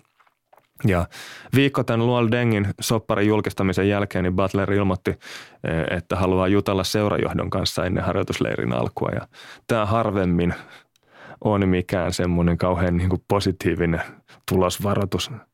Eli sitten kun hän seurajohdon kanssa oli ollut yhteydessä, niin kävi ilmi, että hän oli vaatinut, että hänet kaupattaisiin joko Los Angeles Clippersiin, New York Knicksiin tai Brooklyn Netsiin – Tarkoitti siis sitä, että halusi isolle markkina-alueelle, mutta ei halunnut pelata LeBron Jamesin kanssa samassa jengissä. Joo, ja tähän, tähän tota, joukkueiden listaan myös myöhemmin lisättiin Miami Heat ja kuinka ollakaan tämäkin niin kauppavaatimus sitten vuosi julkisuuteen ja siitä oli jonkunmoinen tuommoinen lyhyt, mutta sitäkin kiivaampi somemyrsky sitten tiedossa.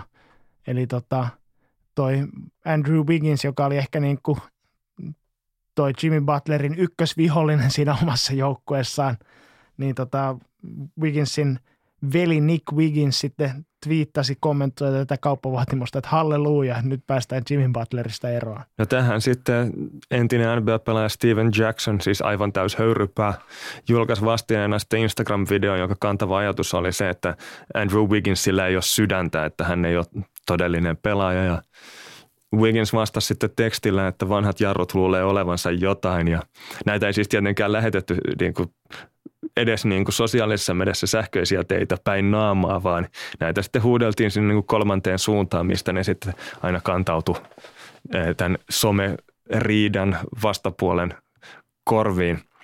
Ja tähän Steven Jackson sitten vastasi tämmöisellä melko erikoisella monologilla, jossa käytti muun muassa ilmaisua I'm cut under the old law – Eli minut on veistetty vanhan lain määritelmien mukaan. Mä en tiedä, mitä se tarkoittaa.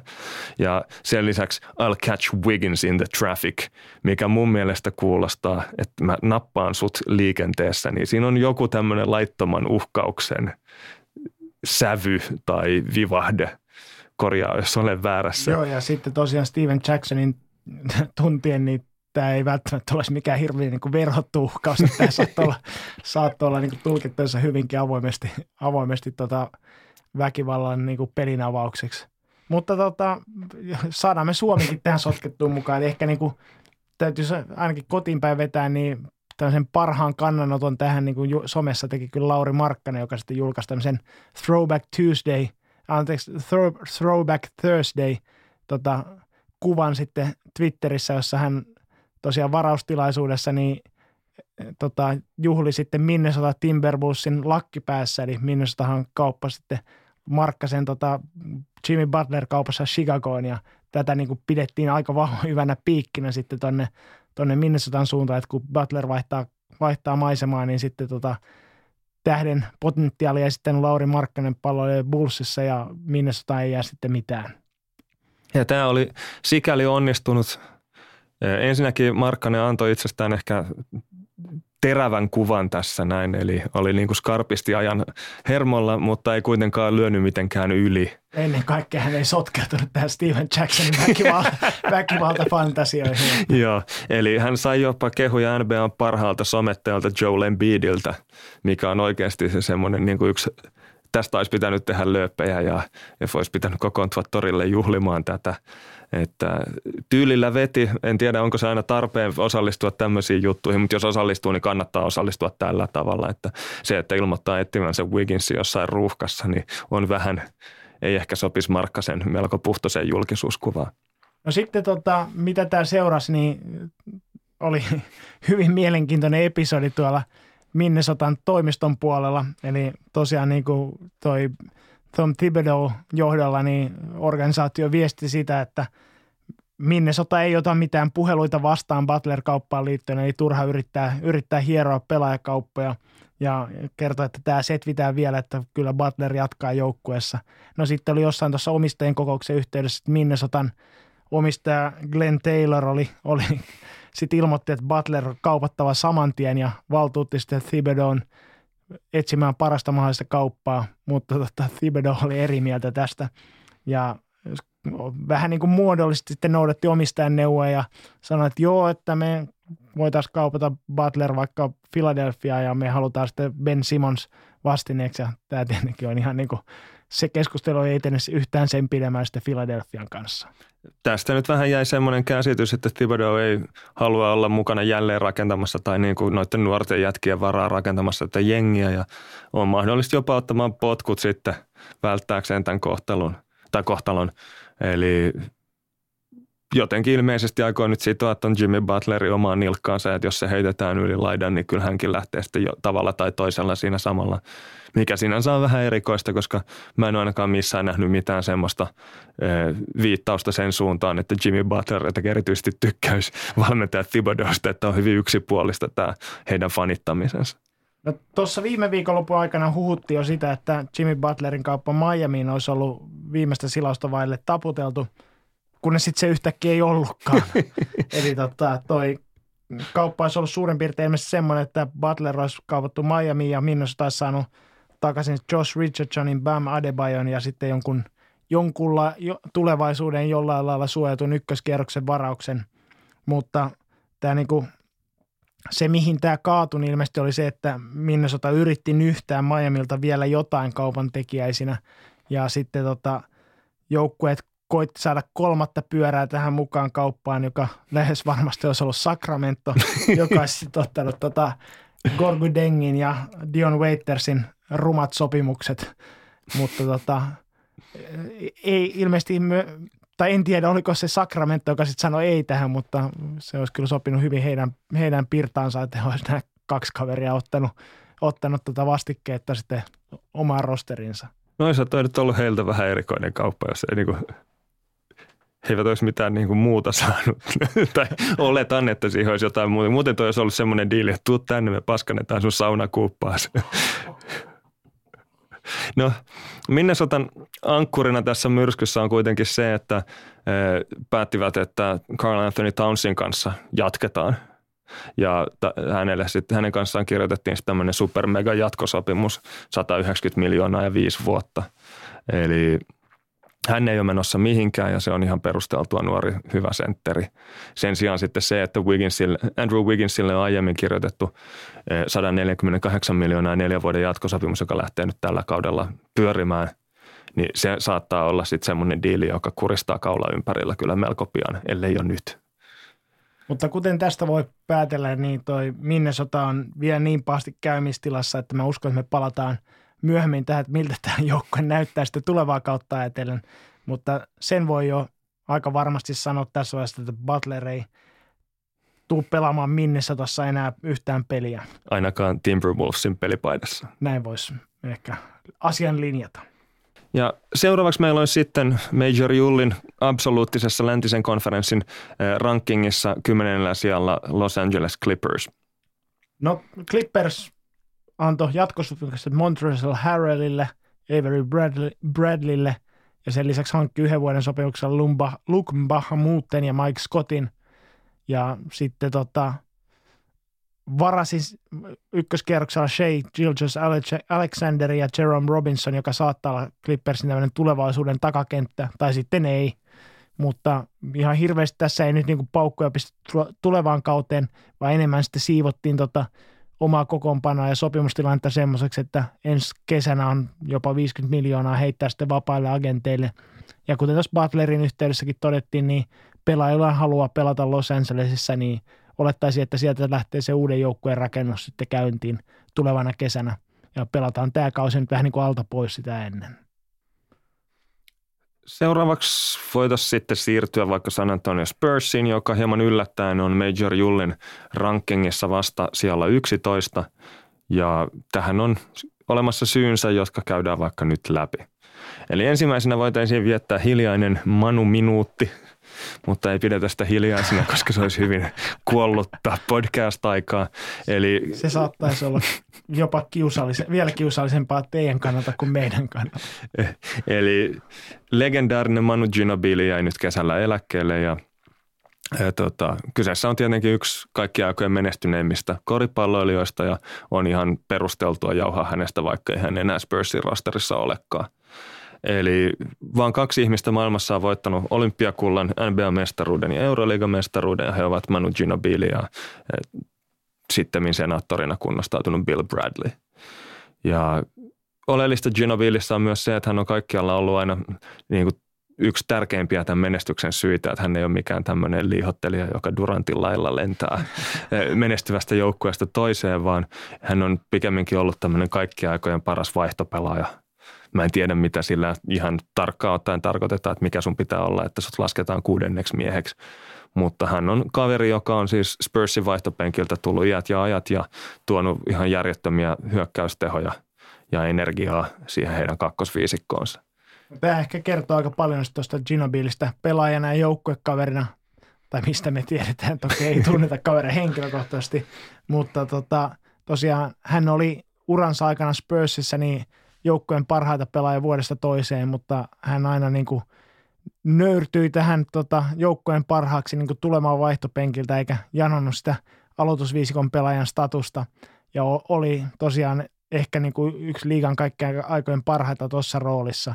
Ja sen seurauksena hän olikin niin kuin mahdollisesti kaikkien aikojen rakastetuin Spurs-pelaaja San Antoniossa. Ja tota... Yksi merkittävä tekijä tässä on se, että argentinalainen Manu Ginobili, niin sitten oli varsinkin San Antonion latinopopulaation suosiossa. Että mulle tuli itselle yllätyksenä, että 64 prosenttia San Antonion asukkaista on taustaltaan hispaanisia, eli siis, miten se sanotaan, latinoita. ja et, tota, tietenkin siellä on aina ollut nämä Tim Duncanit ja Tony Parkerit sun muut, jotka on ollut sitten niitä niin kuin ykköstähtiä, mutta heidän persoonansa ei välttämättä ole ikinä ollut sellaisia, että ne olisi ihan täysin fanien kanssa. Esimerkiksi toi tota, Tim Duncan hyvin semmoinen ilmeetön virkamiesmainen pelaaja ja sitten hänen rinnallaan tämmöinen räiskyvä argentiinalainen on ollut sitten kyllä paljon tota, intohimoja herättävämpi seurattava. Ja tuosta Ginobilin vaikutuksesta Spursiin, niin voi sanoa, se voi tiivistää tilastoihin sillä lailla, että niistä otteluista, jotka Manu Ginobili pelasi, niin Spurs voitti 72 prosenttia. Ja mitä tämä tarkoittaisi niin kuin yhden kauden, kauden tota, osalta, niin se tarkoittaisi 59 voiton kautta, eli olisi todennäköisesti ykkös- tai kakkospaikalta lähtisi tämmöinen joukkue pudotuspeleihin. Ja tätä Ginobili teki kaudesta toiseen 16 vuoden ajan, eli oli todellakin voittava pelaaja. Ja sitten voidaan siirtyä nykyiseen San Antonio Spursiin. Eli kuten tässä meilläkin on ollut aiemmin puhetta, niin Kawhi Leonard – joka kärsi reisivammasta viime kauden, niin sitten aiheutti aikamoista loisketta tuolla San Antoniossa, vaati siirtoa ja he loppujen lopuksi sitten joutuivat hänet kauppaamaan Danny Greenin kanssa. Torontoon saivat vastineena sitten DeMar DeRosanin ja Jakob Pölttelin. Ja sen lisäksi Spurs menetti kesällä eh, Kyle Andersonin Memphisiin. Hän oli se kaveri, joka oli pääasiassa Kawhi Leonardin tuuraajana tai paikkaajana ollut viime kaudella. Ja mainitaan nyt sentimentaalisuussyistä vielä se, että Tony Parker lähti Charlotteen parin vuoden sopimuksella, mutta hänen uransa ehkä on vähän semmoisessa laskusuhdanteessa, että siitä, tai jo saapunut sinne aika pohjalle, että siitä ei ole niin paljon pelillistä väliä Spursille. Mutta ylipäätään tämä näyttää sille, että tämä ei nyt ollut mikään ihan hirveä menestys tämä Spursin kesä. Eli sen jäljiltä joukkueen runkona on valmentaja Greg Popovich, LaMarcus Aldridge – Torontosta tullut DeMar DeRozan ja sitten takamies Dejounte Murray, jonka kehityksen varaan he ovat oletettavasti olleet rakentamassa tätä joukkuetta tulevaisuudessa. Joo, tosiaan toi Murrayn kehitys kesän aikana niin sai paljon suitsutusta San Antoniossa paljon laskettiin hänen varansa, ei pelkästään pidemmälle tulevaisuuteen, vaan myös se tulevan kauden osalta. Ja toinen se iso palainen oli tuo ykköskerroksen varaus Lonnie Walker, jota pidettiin sitten paitsi että hänellä oli komea hiustyyli, tyyli, niin tota, sen lisäksi niin oli jonkinlainen kaappaus tuossa varaustilaisuudessa, mutta vähän niin kuin lyö, lyötyä mene, tota, metodin mukaisesti, niin nämä molemmat kaverit sitten loukkasi polvensa tässä ennen kauden alkua, eli kyllä tuo aika synkältä näyttää niin kauden alku San Antoniossa. Lonnie Walkerin polvesta repes kierukka – Ilmeisesti siitä nyt vähän sitten tuota, tähystettiin palasia ulos, kun ennuste oli se, että hän olisi kentillä 6-8 vuoden 6-8 viikon kuluttua. ja sitten tuolta tätä Mariltakin meni polvi ja kävi ilmi sitten, että siellä on revennyt eturistiside, että se tarkoittaa sitä, että tämä kausi on hänen osaltaan pelattu. Eli se tavallaan kirkkain nouseva tähti, jonka varaan tätä Spursin hommaa ollaan oltu rakentamassa, niin on nyt sivussa tämän kauden ja se on todella, todella kova kolaus tuolle joukkueelle. Eli sitten toi pelillisesti toi on Lamarcus Aldridgein ja DeMar DeRosanin keskeet etäisyyden hypäreiden viljelyä ja on siellä Pau Gasolkin, Pasol, Gasolkin mukana höystämässä, mutta ja Rudy Gay, jotka on enemmän tämmöisiä kyllä laskevia tähtiä. Ja Greg Popovitsilla hän täytti 70, tai anteeksi täyttää 70 tammikuussa ja hänellä on viimeinen sopimus tota, Spursin kanssa meneillään. Ja viimeinen sopimus vuosi. Viimeinen sopi, sopimus vuosi Spursin kanssa meneillään ja tosiaan niin kuin Popovic aloitti tuossa menneenä kesänä sitten USAn maajoukkojen valmentajana on huhuttu, että tämä olisi tosiaan hänen viimeinen kautensa NBAssa, jonka jälkeen hän keskittyisi täyspäin, täyspäiväisesti sitten tuohon maajoukkojen valmentamiseen. Eli voi olla, että ensi kesänä on sitten vieläkin isommat sitten muutoksen tuulet San Antoniossa nähtävissä. Joo, kyllä tässä on niin viimeiset rippeet siitä heidän dynastiastaan, niin kuin niitä ollaan luutimassa pois ja jännä nähdä, mitä San Antonio seuraavaksi rakennetaan, mutta ainakaan Dallasin fanina niin ei yhtään haittaisi, jos siinä olisi muutama vähän heikompi kausi välissä. Läntisessä konferenssissa 12 Major Julio on rankannut Memphis Grizzliesin 32 odotetulla voitolla. Memphisin osalta niin oleellisin on se, että tähtikaksikko Mike Conley ja Mark Gasol palaa loukkaantumisistaan ja ilmeisesti ovat ihan täysvoimaisia heti kauden alusta. Ja tähän voisi sanoa, että Jonne ei muista sitä, että terveenä ollessaan sekä Conley että Gasol oli ehdottomasti All NBA-tason pelaaja, eli tota, pelkästään heidän niin kuin erinomaisuutensa tulee kantamaan tuota Memphisin joukkuetta, mutta hirveän kapea se kokoonpano on sitten tämän kaksikon ulkopuolella, vaikka tai edes toi tota, San Antoniosta tullut Kyle Anderson ei siinä vielä hirveästi pelasta.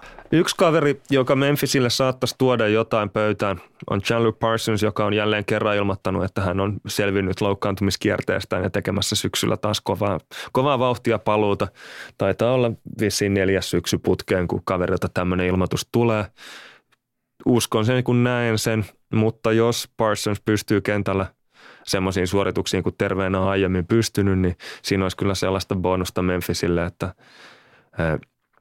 olisi syytä hymyyn, koska Parsonsia on lähinnä pidetty uponeena kustannuksena jo. Että hänellä on sopimus ja paikat, polvet niin heikkona, että ei pysty kyllä pelaamaan.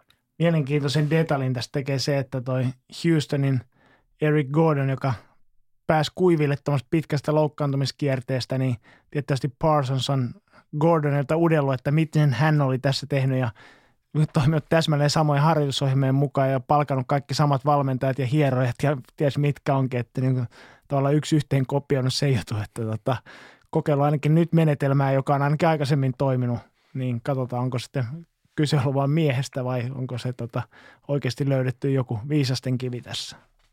Pidemmällä aikavälillä Memphisin kannalta kaikkein tärkein pelaaja on Jaren Jackson Jr., jonka he varas kesän draftissa neljäntenä ja hän on tietyllä tapaa vielä projektiluontoinen kaveri tulevalla kaudella ilmeisesti NBAn nuorin pelaaja, mutta on ollut hyvin, hyvin vakuuttava, varsinkin kesäliigassa tämmöinen tota, pitkä ulottuva, korivahdiksi kelpaava junnu, joka kiskoo kolkkejakin jopa renkaan läpi välillä. Juokseen sen näköisesti kuin niinku semmoinen nuori, eh, mikä tämä on, Ori. nuori varsa sillä tavalla, että siinä on niin lupaus siitä, että tästä tulee kyllä, tästä tulee kova jätkä. Ja voi hyvinkin olla, että Jackson osoittautuu tämän varausvuosikerran parhaaksi pelaajaksi Luka Doncicin jälkeen ja hänen pelaajaprofiilinsa on huomattavasti lähempänä semmoista modernia korista kuin esimerkiksi DeAndre Aytonilla tai Mo Bamballa. Tuossa Memphisin osalta niin voisi olisi nähtävissä ehkä semmoinen, että toi Mike Conley ja Mark Gasol kaksikko tekisi vähän niin kuin noin New Orleans pelikanssit, eli pudotuspelisarjasta toi olisi aika, he voisivat tehdä todella tuhojaan, mutta noin kapea joukkue ja tosiaan tämmöinen vähän jäkkäällä loukkaantumisherkän ytimen ympärille rakennettuna, niin tuo runkosarja lännessä on, on tulee olemaan vähän liikaa vaadittu, että he pudospeleihin selviäisi. Ja tosiaan niin ehkä se suuri jännitys on siinä, että lyökö Sharon Jackson sen läpi tällä kaudella vai, vai lähdetäänkö ikään kuin sitten tyhjältä pöydältä taas sitten uuteen joukkueen rakennukseen. Kolmanneksi toista Major Julli on arvioinut läntisessä konferenssissa Dallas Mavericksin, joka kesällä käytti valtaosan ullakkotilastaan siihen, että vihdoin saivat Clippersista kirjattua itselleen DeAndre Jordanin. He teki Jordanin kanssa yhden vuoden ja 23 miljoonan diilin, joka on ajatukseltaan ehkä semmoinen, että tärkeintä on tarjota noille joukkueen nuoremmille kaaripelaajille niin semmoinen sentteri, jonka kanssa voi oikeasti opetella pelaamaan korista. Eli iso mörkö, joka rullaa korille ja laittaa ne äliuupit alaspäin, koska se olisi aika synkkä Luka Doncicille ja Dennis Smith Juniorille opetella pelaamaan korista sentterin kanssa joka viime kaudella oli siis Dirk Nowitzki, joka tekee screenejä ja sitten siitä sitten rullaa kohti puolta kenttää, että jos jäisi vapaaksi, niin voisi heittää paikaltaan kolmosen. Semmoisen kaverin kanssa koripalloharjoittelu ei ole kauhean, mitä mä sanoisin, e, eteenpäin vievä. Ja Mavericksin kaikkein tärkein muuvi kesällä oli se, että he draftissa antoivat Atlantalle tulevan vuoden – suojatun ykköskierroksen varauksen ja oman vitosvarauksensa, jotta saivat mahdollisuuden varata Luka Doncicin kolmannella varauksella. Ja oikeastaan tähän niin kuin Doncicin tähtilupaukseen rakentuu koko Mavericksin tuleva kausi ja toivottavasti myös tulevat kaudet pitkälle tästä eteenpäin. Jos nyt olisi edessä sen kauan aikaa sitten jo luvatun Doncic-tunnin ja ehkä mä voin päästä sut ääneen nyt tässä, että – Anna palaa vaan. Niin jos me nyt e, tässä Doncic-tunnilla niin sitten käytäisiin läpi tämmöistä tota, tulokkaiden kyselykaavakkeen tuloksia. Eli joka kesä NBA-ruukielta niin heitä, heitä pyydetään täyttämään tämmöinen kyselykaavake, jossa he sitten ennakoivat toisiaan ja sitten heittelevät erilaisia arvioita siitä, että kenestä tulee paras pelaaja, kuka on varmimmin All-Star-ottelussa ja niin edelleen. Ja mielenkiintoisinta tässä oli ehkä se, että kun näiden junnujen piti eh, ennustaa sitä, että kenestä heistä, kuka heistä tulee pelaamaan parhaan uran NBAssa – ja Luka Doncic, joka oli siis kolmas varaus ja e, jo ennen varaustilaisuutta niin Euroliiga MVP, niin ei saanut yhtään ääntä tässä äänestyksessä. Eli tarkoittaa sitä, että kaveri, jonka ura nyt 19-vuotiaana on todennäköisesti parempi kuin valtaosalla noista sälleistä tulee ikinä olemaankaan, niin, niin tota, ei, ei nauttinut arvostusta vertaistensa keskuudessa. Tämä ehkä kertoo kyllä enemmän näistä äänestäjistä kuin sitten näistä tota, tai Doncicista itsestään, että tuolla amerikkalaispelaajien osalta ja myös amerikkalaismedian osalta on havaittavissa aika paljon tästä ylenkatsetta eurooppalaista korista vastaan, että se, että sanotaan, että kyllähän kuka tahansa tuolla Euroliigassa, Euroliigan Final Fourista tekee tuommoisia temppuja, että, mutta ei ne olisi pärjännyt ollenkaan tuolla yliopistosarjossa, mikä on tietysti, tietysti aivan kakkapuhetta, mutta, tota, mutta näin se maailma toimii. Joo, tuossa preseasonilla Mavericks on nyt pelannut, ensin pelasivat, oliko se Pekingin ankkoja vastaan, Beijing Ducks, ja sitten sen jälkeen kaksi kertaa Philadelphia vastaan ja niissä Doncic näissä matseissa niin muutamia semmoisia väläytyksiä teki, jotka pyörii ihan jatkuvalla luupilla sitten Twitterissä ja missä näitä videoita nyt pyöritellään ja – niin, teksti TVllä. Ja. Joo, niin tota, näistäkin joku vielä jaksoi inttää, että tämä on preseasonia, että ei näitä lasketa. Mutta vaikka aiemmin tuossa sanoin, että preseasonia ei lasketa, niin kyllä ne jotkut niistä liikkeistä oli sen verran lupaavia, että, että tota, antaa odottaa erittäin hyvää Doncicin NBA-uran kannalta. Semmoinen, mikä täytyy sieltä yhtenä poimintana nostaa – Viime kaudelta yksi kohokohta kooste, jossa Doncic heittää levyn yli pallon koriin tilanteen jälkeen, niin hän heitti vähän samantyyppisen virheen jälkeen heitti semmoisen yhden käden tai yhden jalan työntöheiton kolkilta täydestä vauhdista, joka meni sitten vihelyksen jälkeen koriin ja yleisö kohahti ja sitäkin pyöritettiin sitä videoa. Niin noissa kannattaa muistaa se, että kaveri myös kiskoo niitä heittoja jokaisen vihellyksen jälkeen. Eli se, että joskus tulee vihellyksen jälkeisiä onnistumisia, niin pitää allaan No ensinnäkin harjoittelua, mutta toisekseen sitä, että kaveri laittaa sen pallon aina tilanteen jälkeen ilmaa, että niihin en itse kiinnittäisi ihan hirveästi huomiota. Mutta tota, näiden kyselyiden niin kuin lopputulosten yhtenevyys sitten tosiasiallisten tapahtumien kanssa ei historiallisesti ollut ihan hirveän osuva.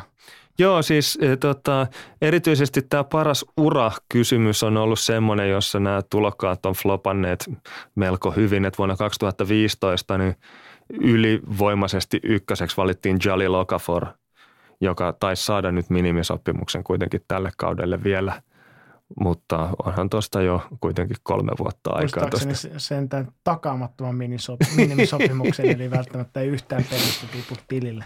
Sen lisäksi, kun nuo tota, tulokkaat on yrittäneet ennustaa vuoden tulokasta oikein, niin nekin tulokset on ollut melko surkuhupasia. Vuonna 2007 he onnistuivat ennustamaan, että Kevin Durant on vuoden tulokas, mutta sen jälkeen ei ole kertaakaan osunut tämä tulokasveikkaus kohilleen.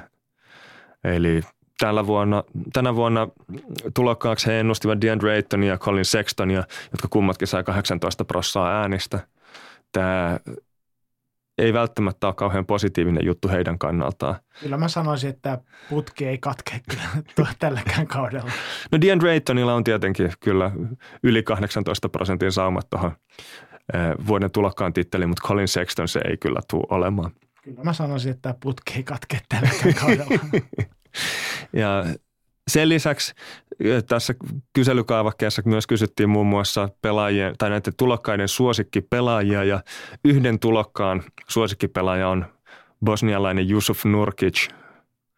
Ja itse henkilökohtaisesti veikkaisin, että tämä äänestäjä on ollut bosnialainen Janan Musa, koska mun on hyvin vaikea kuvitella, että kukaan noista jenkkipelaajista olisi kokenut jotenkin Jusuf Nurkitsia erityisen niin kuin läheiseksi pelaajaksi tietenkin tässä on myös se, että tällä tavalla, jos näitä lähtee purkamaan pala palalta näitä äänestystuloksia, niin tässä se vaalisalaisuus kärsii aika vahvasti ja päädytään siihen samaan tilanteeseen kuin Ruotsin vaaleissa, jossa sillä kupongin värillä kerrotaan muille, että mitä puoluetta ollaan äänestämässä ennen kuin sinne koppiin mennään. No jos palataan sitten kuitenkin Dallasin joukkueeseen, eli viime kaudella 24 voittoa, miltä se tulevan kauden osalta näyttää?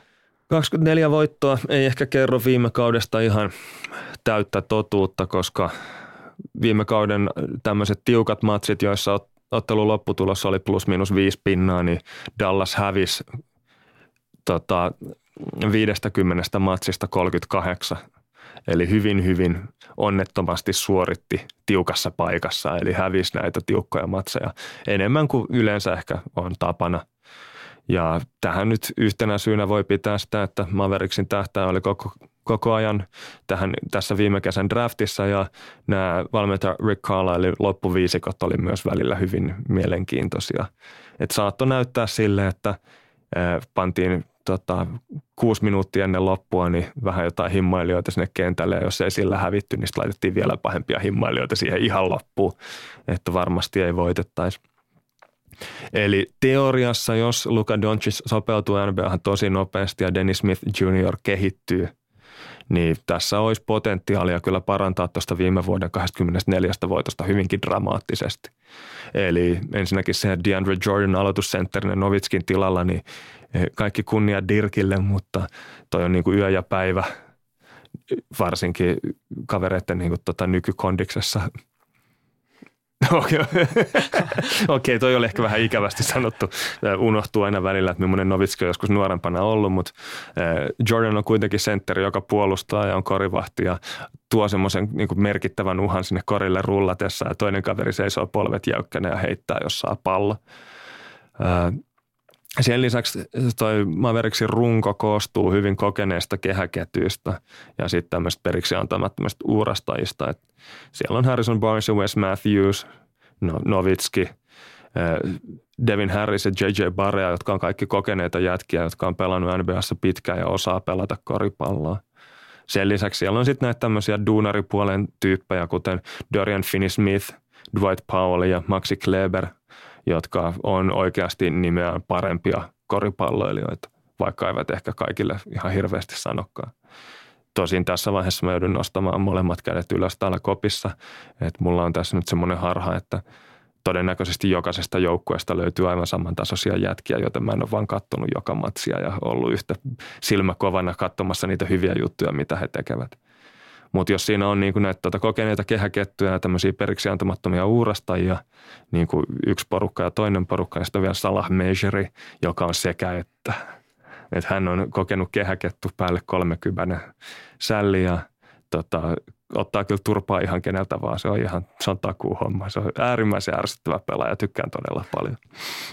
Mutta vaikka tuosta nyt kaikki parhaat tota coin flipit jotenkin realisoitus positiiviseen suuntaan, niin silti on hyvin epätodennäköistä, että Mavericks mitenkään saisi lännessä pudotuspelipaikkaa vaadittavaa 45 voittoa kasaan.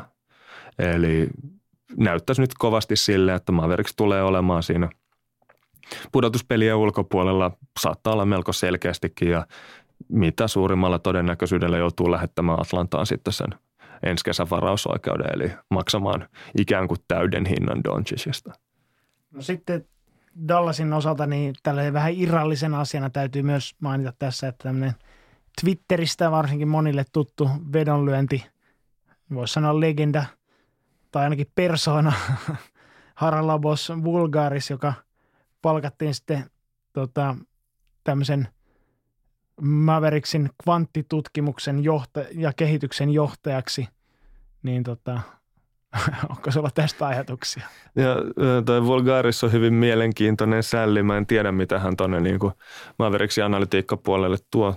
Toivotaan parasta, mutta ennen kaikkea on jännä nähdä, että e, tota, kun Vulgaris rupeaa jotain vinkkejä antamaan tuolle tota, Mark Cubanille, niin miten käy, kun erehtymätön kaikki tietää, tota, että miten hän tulee toimeen toisen erehtymättömän kaikki tietäjän kanssa ainakin tässä omasta kokemuksesta voi sanoa, että ihan hyvä, että se varmaan voi vaikuttaa, että meilläkin on jo toinen kausi tässä menossa.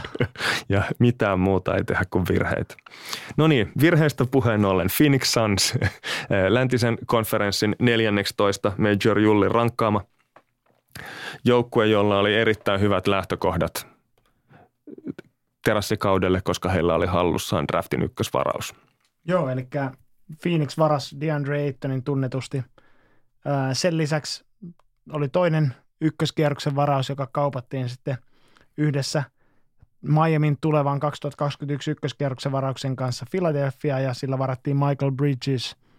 Sen lisäksi niin kirjattiin Houstonista Trevor Ariza yksivuotisella 15 miljoonan sopimuksella ja sitten vielä tuolle Phoenixin kruunun jalokivelle eli Devin Bookerille annettiin tuonne viiden vuoden maksimisopimus, eli 158 miljoonaa, niin siinä oli kohtuullisen työntäyteinen sitten kesä Ryan McDonaldilla, joka sitten me kun palataan tähän aiheeseen, niin sai sitten lähteä viettämään lepo, lepoa tämän kovan työurakan jälkeen. Tämä on melko mielenkiintoinen tämä Phoenixin joukkueen rakennus, koska heillä on hyvin paljon nuoria jätkiä – nuoria lupaavia sällejä, joiden kehityksessä menee varmaan oma aikansa. Ja en tiedä, että onko toi Trevor Reason vuoden sopimus sitten ollut tarkoitus, että kyseessä on veteraanipelaaja, joka opettaa junnuja pelaamaan. Vai onko tässä jollain ollut semmoinen haave, että ollaan yhden 15 miljoonan Trevor Reason päässä menestyksestä. Tiedä siitä sitten. Ja sen lisäksi, sen lisäksi tota, toi on koko joukkue on kokoelma pelaajia, jotka tarvitsee jonkun, joka toimittaa heille pallon koriin laitettavaksi. Ja niillä ei ole minkäännäköistä pointtia.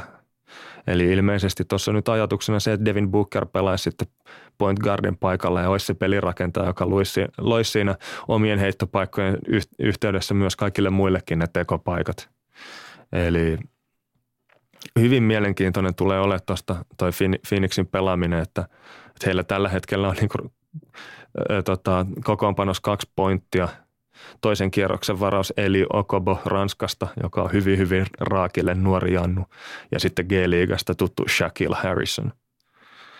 Eli en tiedä, että haetaanko tässä, niin kuin Devin Bookerin pitäisi, niin kuin, jotta tästä tulisi jotain, niin täytyisi ottaa tuolla 158 miljoonan sopimuksella on jonkunnäköinen harppaus supertähtitasolle ja viedä joukkuetta eteenpäin. Mutta onko tässä niinku tarkoitus vielä, että se harppaus ei ole vain ainoastaan eteenpäin, mutta se on myös hieman sivulle. Sieltä että hänestä tulisi samalla sitten myös niinku ykköspointti. En, en, en tiedä. Joo, että tuossa aika paljon kysymysmerkkejä tuohon pelaajamateriaaliin liittyen. Eli Devin Booker sinänsä niin kuin hänen potentiaalinsa on jo aika pitkälti realisoitunut NBA-tasolla, että hänen ei – tosiaan voi sanoa, että jos ei olisi Phoenixilta saanut maksimisopparia, niin kyllä saisi, tulisi saamaan se jostain muualta.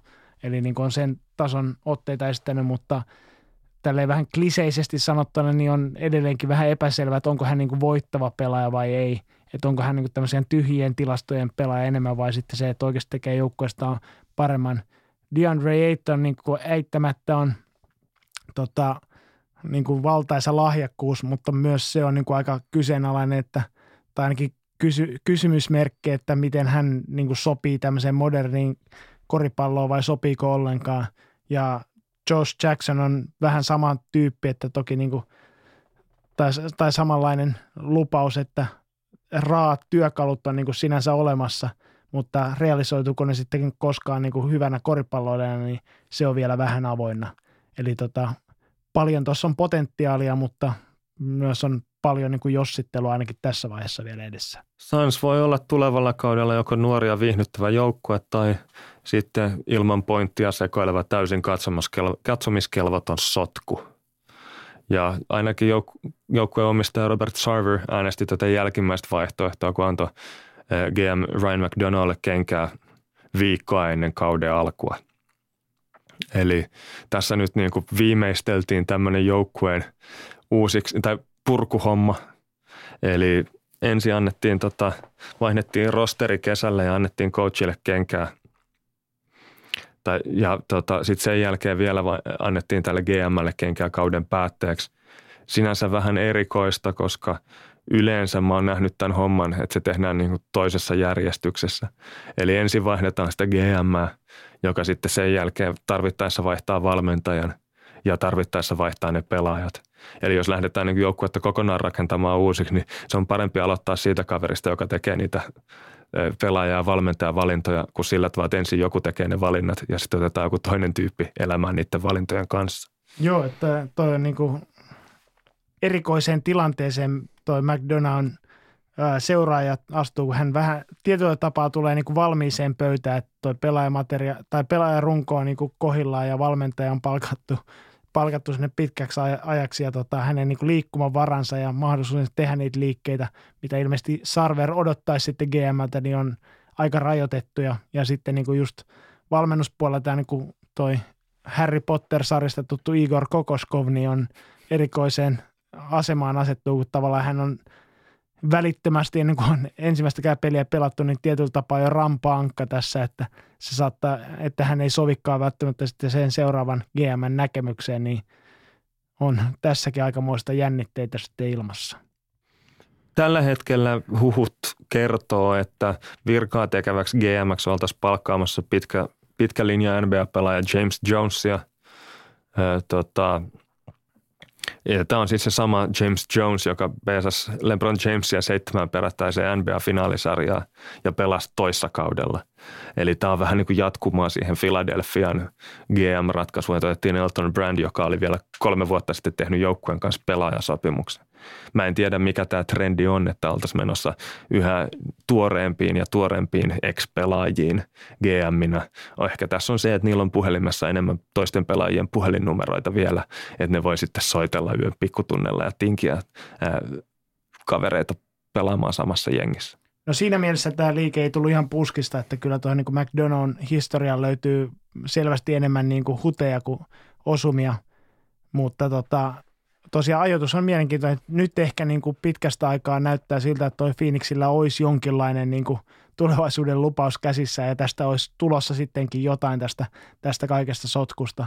Eli kun tavallaan sen pahimman karikon yli oli päästy, niin nyt on sitten aika vaihtaa, vaihtaa kapteenia tuossa laivassa, niin tämä on kyllä niin kuin Ehkä tuossa on taustalla ajatus. ollut semmoinen koko kesän kestävä jonkunnäköinen komediafilmi, jonka idea on ollut se, että on annettu päivämäärä, johon mennessä joukkueelle täytyy löytää hyvä pointti tai saat fudut. Ja toisin kuin niissä kaikissa farssikomedioissa, niin tällä kertaa sitä pointtia ei löytynyt ja GM sai kenkään. Mutta tota, kaik, tämän julkisuuteen tihkuneiden tietojen mukaan tosiaan niin Robert Sarverin omistaja, niin kuin hänellä on täys oikeus toteuttaa näkemystään, niin – hänen mielestään niin tämä jälleenrakennuksen aika on nyt ohi ja nyt on se aika voittaa, mutta aika vaikea nähdä millä pelimerkeillä se tehdään ja edistääkö tämä niin McDonough vaihtaminen James Jonesiin tätä tavoitetta millään lailla tuskin. Toinen joukkue, jossa, jonka kohdalla pääsee aika usein sanomaan tuskin, on Major Jullin 15 läntisessä konferenssissa rankkaama Sacramento Kings, joka kuluneena kesänä ensin varasi draftin kakkosvarauksella Marvin Bagley kolmannen ja sen jälkeen sitten tarjosi Chicago Bullsin rajoitetulle vapaalle agentille Zach Lavinille 78 miljoonaa neljän vuoden sopimusta. Ja Kingsillä kävi tuossa ehkä pikkasen chaga sitten. Joo, nämä oli molemmat oli aika Sacramenton näköisiä liikkeitä. Eli Marvin Bagley oli, jota aika pessimistisesti tähän suhtauduttiin tähän varaukseen ja ainakin noissa kesäliiga-esityksillä, niin kyllä Bagley ne pessimistisetkin odotukset vähän niin kuin alitti. Eli tässä nyt ei hirveän lupaavalta näytä kauden alkaessa sitten, sitten tämän kakkosvarauksen osalta. Ja tosiaan niin toi sopimustarjous Zach Lavinille oli myös hyvin Sacramenton näköinen, näköinen liike, mutta tosiaan Chicago Bulls tyhmyyttää vähän niin kuin pelasti Sacramenton itseltään, eli joskus se käy tuuri Sacramentossakin. Sen lisäksi Sacramento tarjosi Dallasin Jogi Ferrellille kahden vuoden ja kuuden miljoonan soppari, johon kaveri tarttu. Ei ole täysin taattu, mutta siinä oli jonkunnäköistä e, tota, kitkaa synty niissä sopimusneuvotteluissa Dallasin kanssa ja Ferrell lähti sieltä vähän ovet paukkuen. En tiedä, tajusiko menevänsä Sacramentoon. Sen lisäksi Nemanja Bielica, jonka seikkailuista taidettiin viime viikollakin puhua, lupasi mennä Filadelfiaan, ilmoitti, että ei pelaakaan enää NBAssa, meni Eurooppaan ja sitten yhtäkkiä olikin tehnyt Sacramenton kanssa 13 eh, miljoonan kahden vuoden sopparin. Taas jonkunnäköinen mielenhäiriö jossain iskenyt, koska en tiedä minkä takia Sacramento olisi Bielicallekaan kauhean eh, mielenkiintoinen kohde.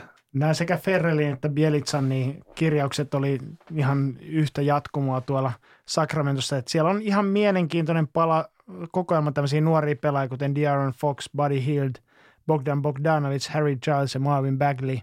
Mutta sitten niin kuin Vlade Divac ei pysty vastustamaan kiusasta, että sinne palkataan tämmöisiä ylihintaisia ja, ja tota, taitorajoitteisia veteraaneja, jotka sitten vie noita nuorukaiset kaikki tärkeät kehitysminuutit ja tunkee heitä oikeastaan vääränlaisiin rooleihin, jolloin he ei koskaan pääse myöskään kasvamaan sitten semmoisiksi runkopelaajiksi, mitä Sacramento kipeästi kaipaisi.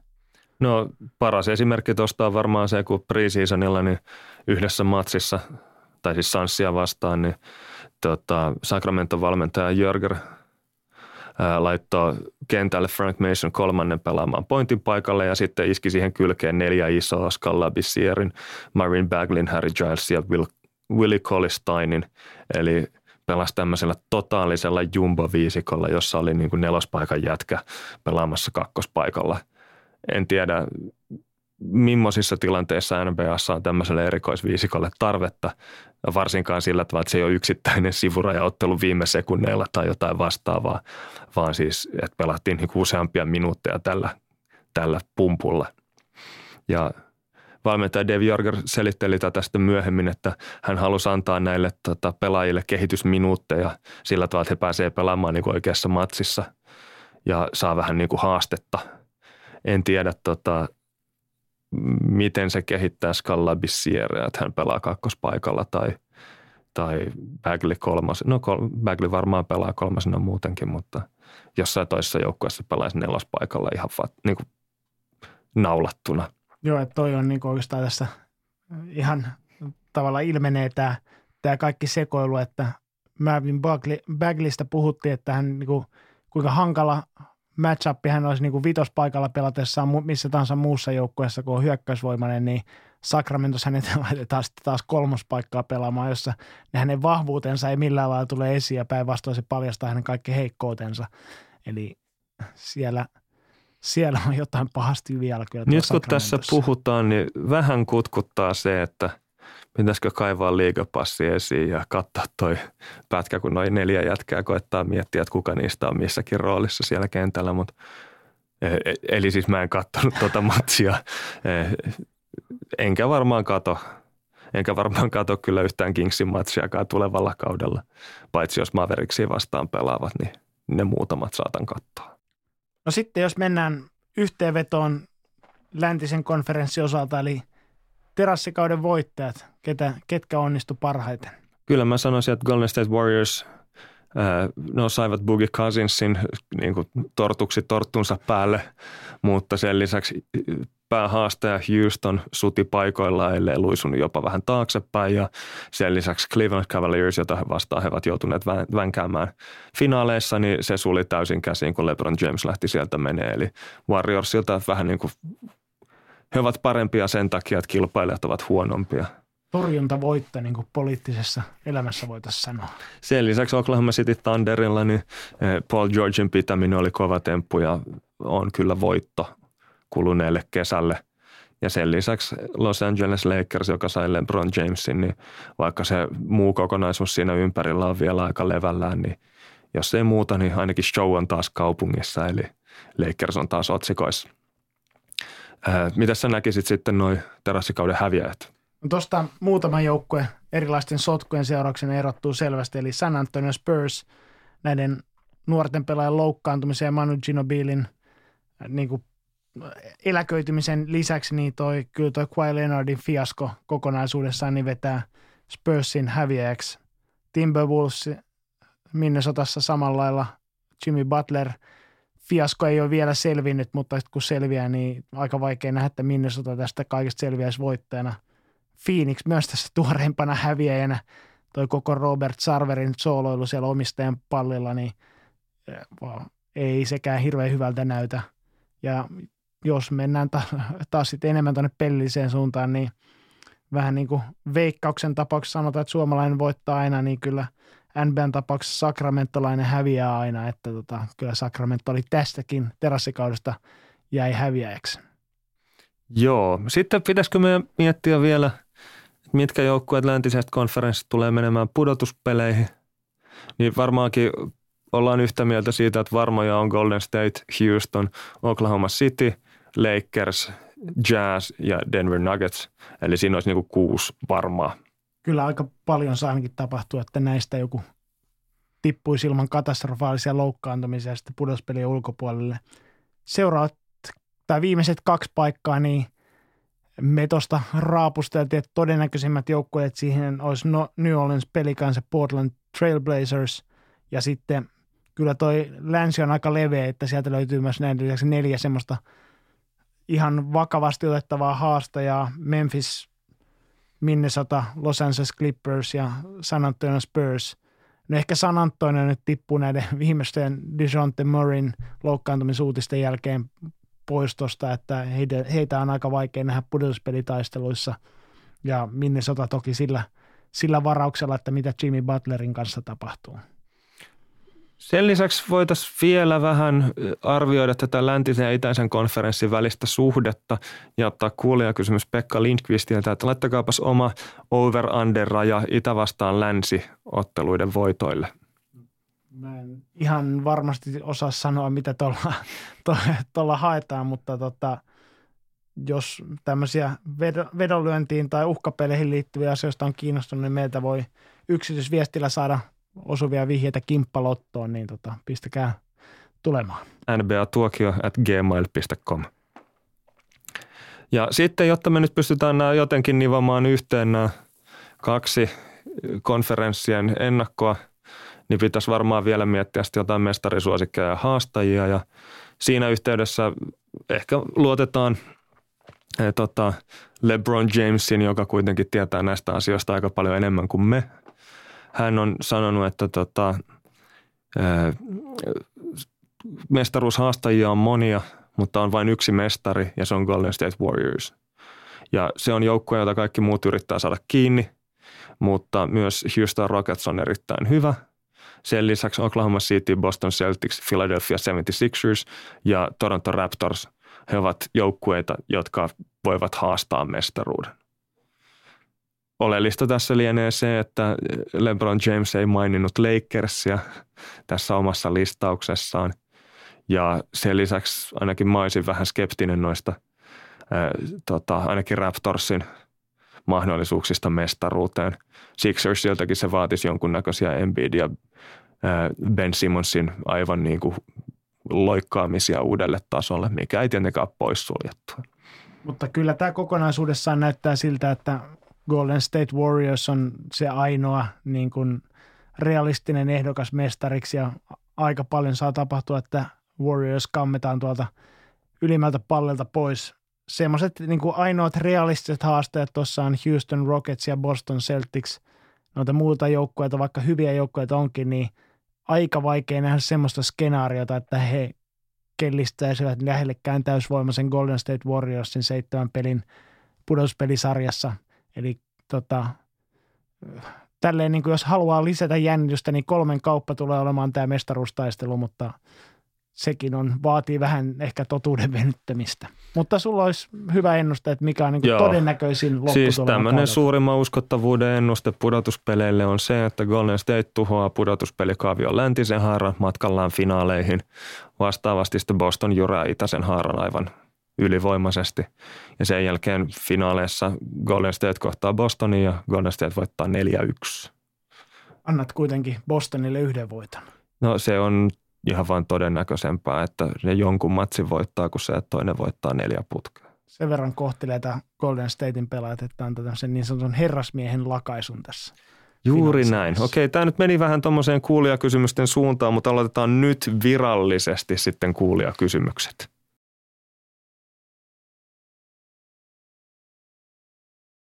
No niin, ensimmäisen kysymyksen esittää hieman poikkeuksellisesti Futisfoorumisti Messi numero 19. Hän kysyy, onko Kevin Durant paskahousu parin vuoden takaisin siirron takia vai Nero? Selvästi pelaaja välittää NS koripallollisesta perinnöstä mediakommenttiensa perusteella. Hän vetää herneen enää herkästi kritiikistä ja toimii tällä tavalla myös Twitterissä. Pitääkö Kevin Durantin toimintaa arvostaa enemmän kuin esimerkiksi joukkuekaveri Clay Thompsonia? Molemmilla menestystä suurin piirtein saman verran. No aloitetaan tästä silleen niin kuin, ei su, ihan suoraan vastata, mutta todetaan vaan, että tässä, että tämä nykyinen niin kuin, fani ja median suhtautuminen on se, että pelaajat ei oikein voi voittaa, että tekee mitä tahansa, että joko ei ole voittajatyyppi, jos jää pelaamaan tuommoiseen vähän huonompaan joukkueeseen, joka ei sitten niin kuin mestaruksia voita, tai sitten on sormushuora, jos sitten vaihtaa parempaan joukkueeseen ja sillä tavalla niin kuin parantaa niitä mahdollisuuksiaan voittaa mestaruksia. Esimerkiksi nyt Carmelo Anthony, joka sitten tota, vaihto aikanaan Denveristä tuonne New York Knicksiin, niin häntä pidettiin vain ahneena, kun hän meni huono, huonoon joukkueeseen, joka ei pelannut, pelannut tota mestaruuksista, mutta sai sitten ison sopimuksen sieltä. Durantilla itse asiassa kävi kesällä 2016 tuuri, koska palkkakatto pomppasi ylös ja Golden Stateille aukesi ison sopimuksen verran ullakkotilaa. Eli Durantille kävi niin kivasti, että hän sai olla sekä ahne että paskahousu samaan aikaan. Mutta tota, kyllä mä luulen, että tuossa kun Durantin ura päättyy, niin aika harva enää muistaa sitä, että miten nämä mestaruudet tuli. Joten kyllä toi perintö on turvattu siinä vaiheessa, kun niitä aletaan luettelemaan, että näin ja näin paljon All-Star esiintymisiä, näin, näin mestaruudet ja pistetilastojen voittot ja näin edespäin, niin siinä ei hirveästi enää asteriskeja laiteta noihin tota, titteleihin tässä mun täytyy olla sen verran eri mieltä, että kun Durantin ura on päättynyt, niin itse ainakin muistelen surkeita Twitter-kakkosnikkejä ja tapaa, jolla mestaruudet tuli, koska ne molemmat yhdessä kuvaa melko heikkoa persoonaa. Eli pitää paikkaa, että aikaa niin harven näitä tulee muistelemaan. Mutta tota, tuohon kunnioituskysymykseen, niin ainakin itse arvostan kovasti kaikkia pelaajia, jotka pelaa pitkän uran NBAssa, että en tiedä näitä asteeroja sitten – sitten pelaajien välillä? No koripallo on kilpailu, jossa koetaan voittaa olemalla toisia parempia ja se, että mennään parhaiden kanssa samaan joukkueeseen ei mun mielestä ole voittamista. No sitten ehkä jos olisi oikein puristinen näkökulma, niin se, sekään ei ole sitten voittamista, jos vaikka toivoisi se oman joukkueensa varaavan hyviä pelaajia, koska tota, kyllä tosi kilpailijat sitten pelaaja voittaa ihan paskojen joukkuekaverin kanssa. No Mä en itse arvosta tyyppejä, jotka treenivuoron aluksi jakaa itselleen paremman joukkueen, jotta saa voittaa koko puolentoista tunnin treeniä ajaa. Et Jirka, meessä tonne päähän ja Heikkilä tuussa tänne meille, niin on mun mielestä vähän semmoinen heikko lähtökohta siihen harrastamiseen, saati sitten ammatikseen pelaamiseen. Eli ihan sama vaikka voittaisi koko puolentoista tunnin vuoro, mutta mun silmissä ne tyypit hävisi jo siinä vaiheessa, kun ne jako jengejä. Eli samalla päätelmällä niin mun mielestä Kevin Durant on paskahousu, kun se meni Golden State. No sitten seuraava kysymys tulee Jani Kuoppalalta. Mitä mieltä NBA-konsolipeleistä? 2K ja EA-versiot. No mä oon niiden pelien puolesta – valitettavasti mä oon jäänyt meidän perheessä vähemmistöön tässä suhteessa. No mä oon taas joskus 2000-luvun alkuvuosina pelannut NBA-liveä ja ihan positiiviset fiilikset siitä jäi. Okei. Okay. No sitten osuva kysymys Aapelin Nevalalta. Kuuntelin äsken Damian Lillardin eli Dame Dolla biisejä meillä herää kysymys miksi, mutta joka tapauksessa Aapelin kysymys heräsi, että miksi NBAssa takamiehillä on aina kimeät äänet ja isoilla matalat? Ja jos selitys on, että isoilla on luonnostaan isompi ääni, niin miksi räppäri Damian Lillardilla on räppäriksi kimeä ääni, vaikka on räppäriksi oikeasti aika iso? Mä kysyin Hamahakkivaimon kautta Estilä äänenkouluttaja Ian Nikolasilta tämmöistä brittiläistä How the Voice Works firmasta, että miten tämä homma menee – ja hän ties kertoa, että tämä äänen korkeus tietenkin määräytyy äänen taajuudesta ja aaltoliikkeen perusyhtälön mukaan tämä äänen taajuus on kääntää verrannollinen äänihuulten pituuteen. Mikä siis tarkoittaisi sitä, että tilastollisesti isommilla ihmisillä on pidemmät äänihuulet ja sitä kautta matalammat ään, äänet, mutta tämä ei tietenkään päde yksilötasolla. Ja itse asiassa tässä on mielenkiintoinen juttu, että äänihuulten pituuden kannalta henkilön kokoa tärkeämpi tekijä tässä äänen tota, korkeuden määräytymisessä on testosteronin määrä. Ja tämä testosteroni ratkaisee sen, että miehillä on yleensä naisia matalammat äänet. Eli voi olla ihan pikkukippana äijä, jos se kaljuuntuu aikaisin, niin silloin on todennäköisesti matala ääni. Mitä tuohon räppijuttuun tulee, niin räppiä ei toteuteta välttämättä omalta puheääni korkeudelta, tai vaan esteettisistä tai taiteellisista syistä voidaan joskus valita puheäänitaajuudesta poikkeava räppäysäänen korkeus.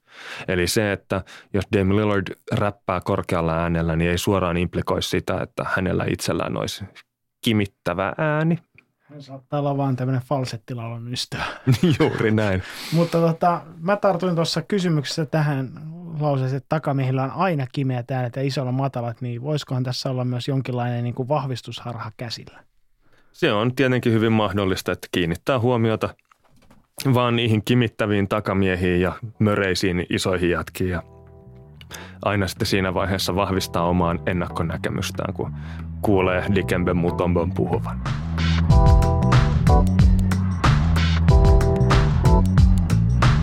Olipas se. Oli kyllä poikkeuksellisen hieno avaus. Hyvin improvisoitu. Joo.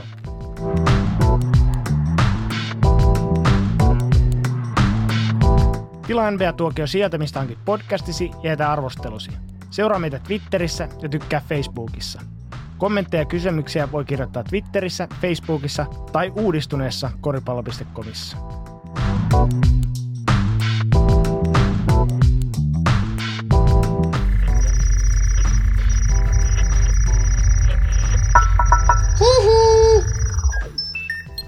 Jakso.fi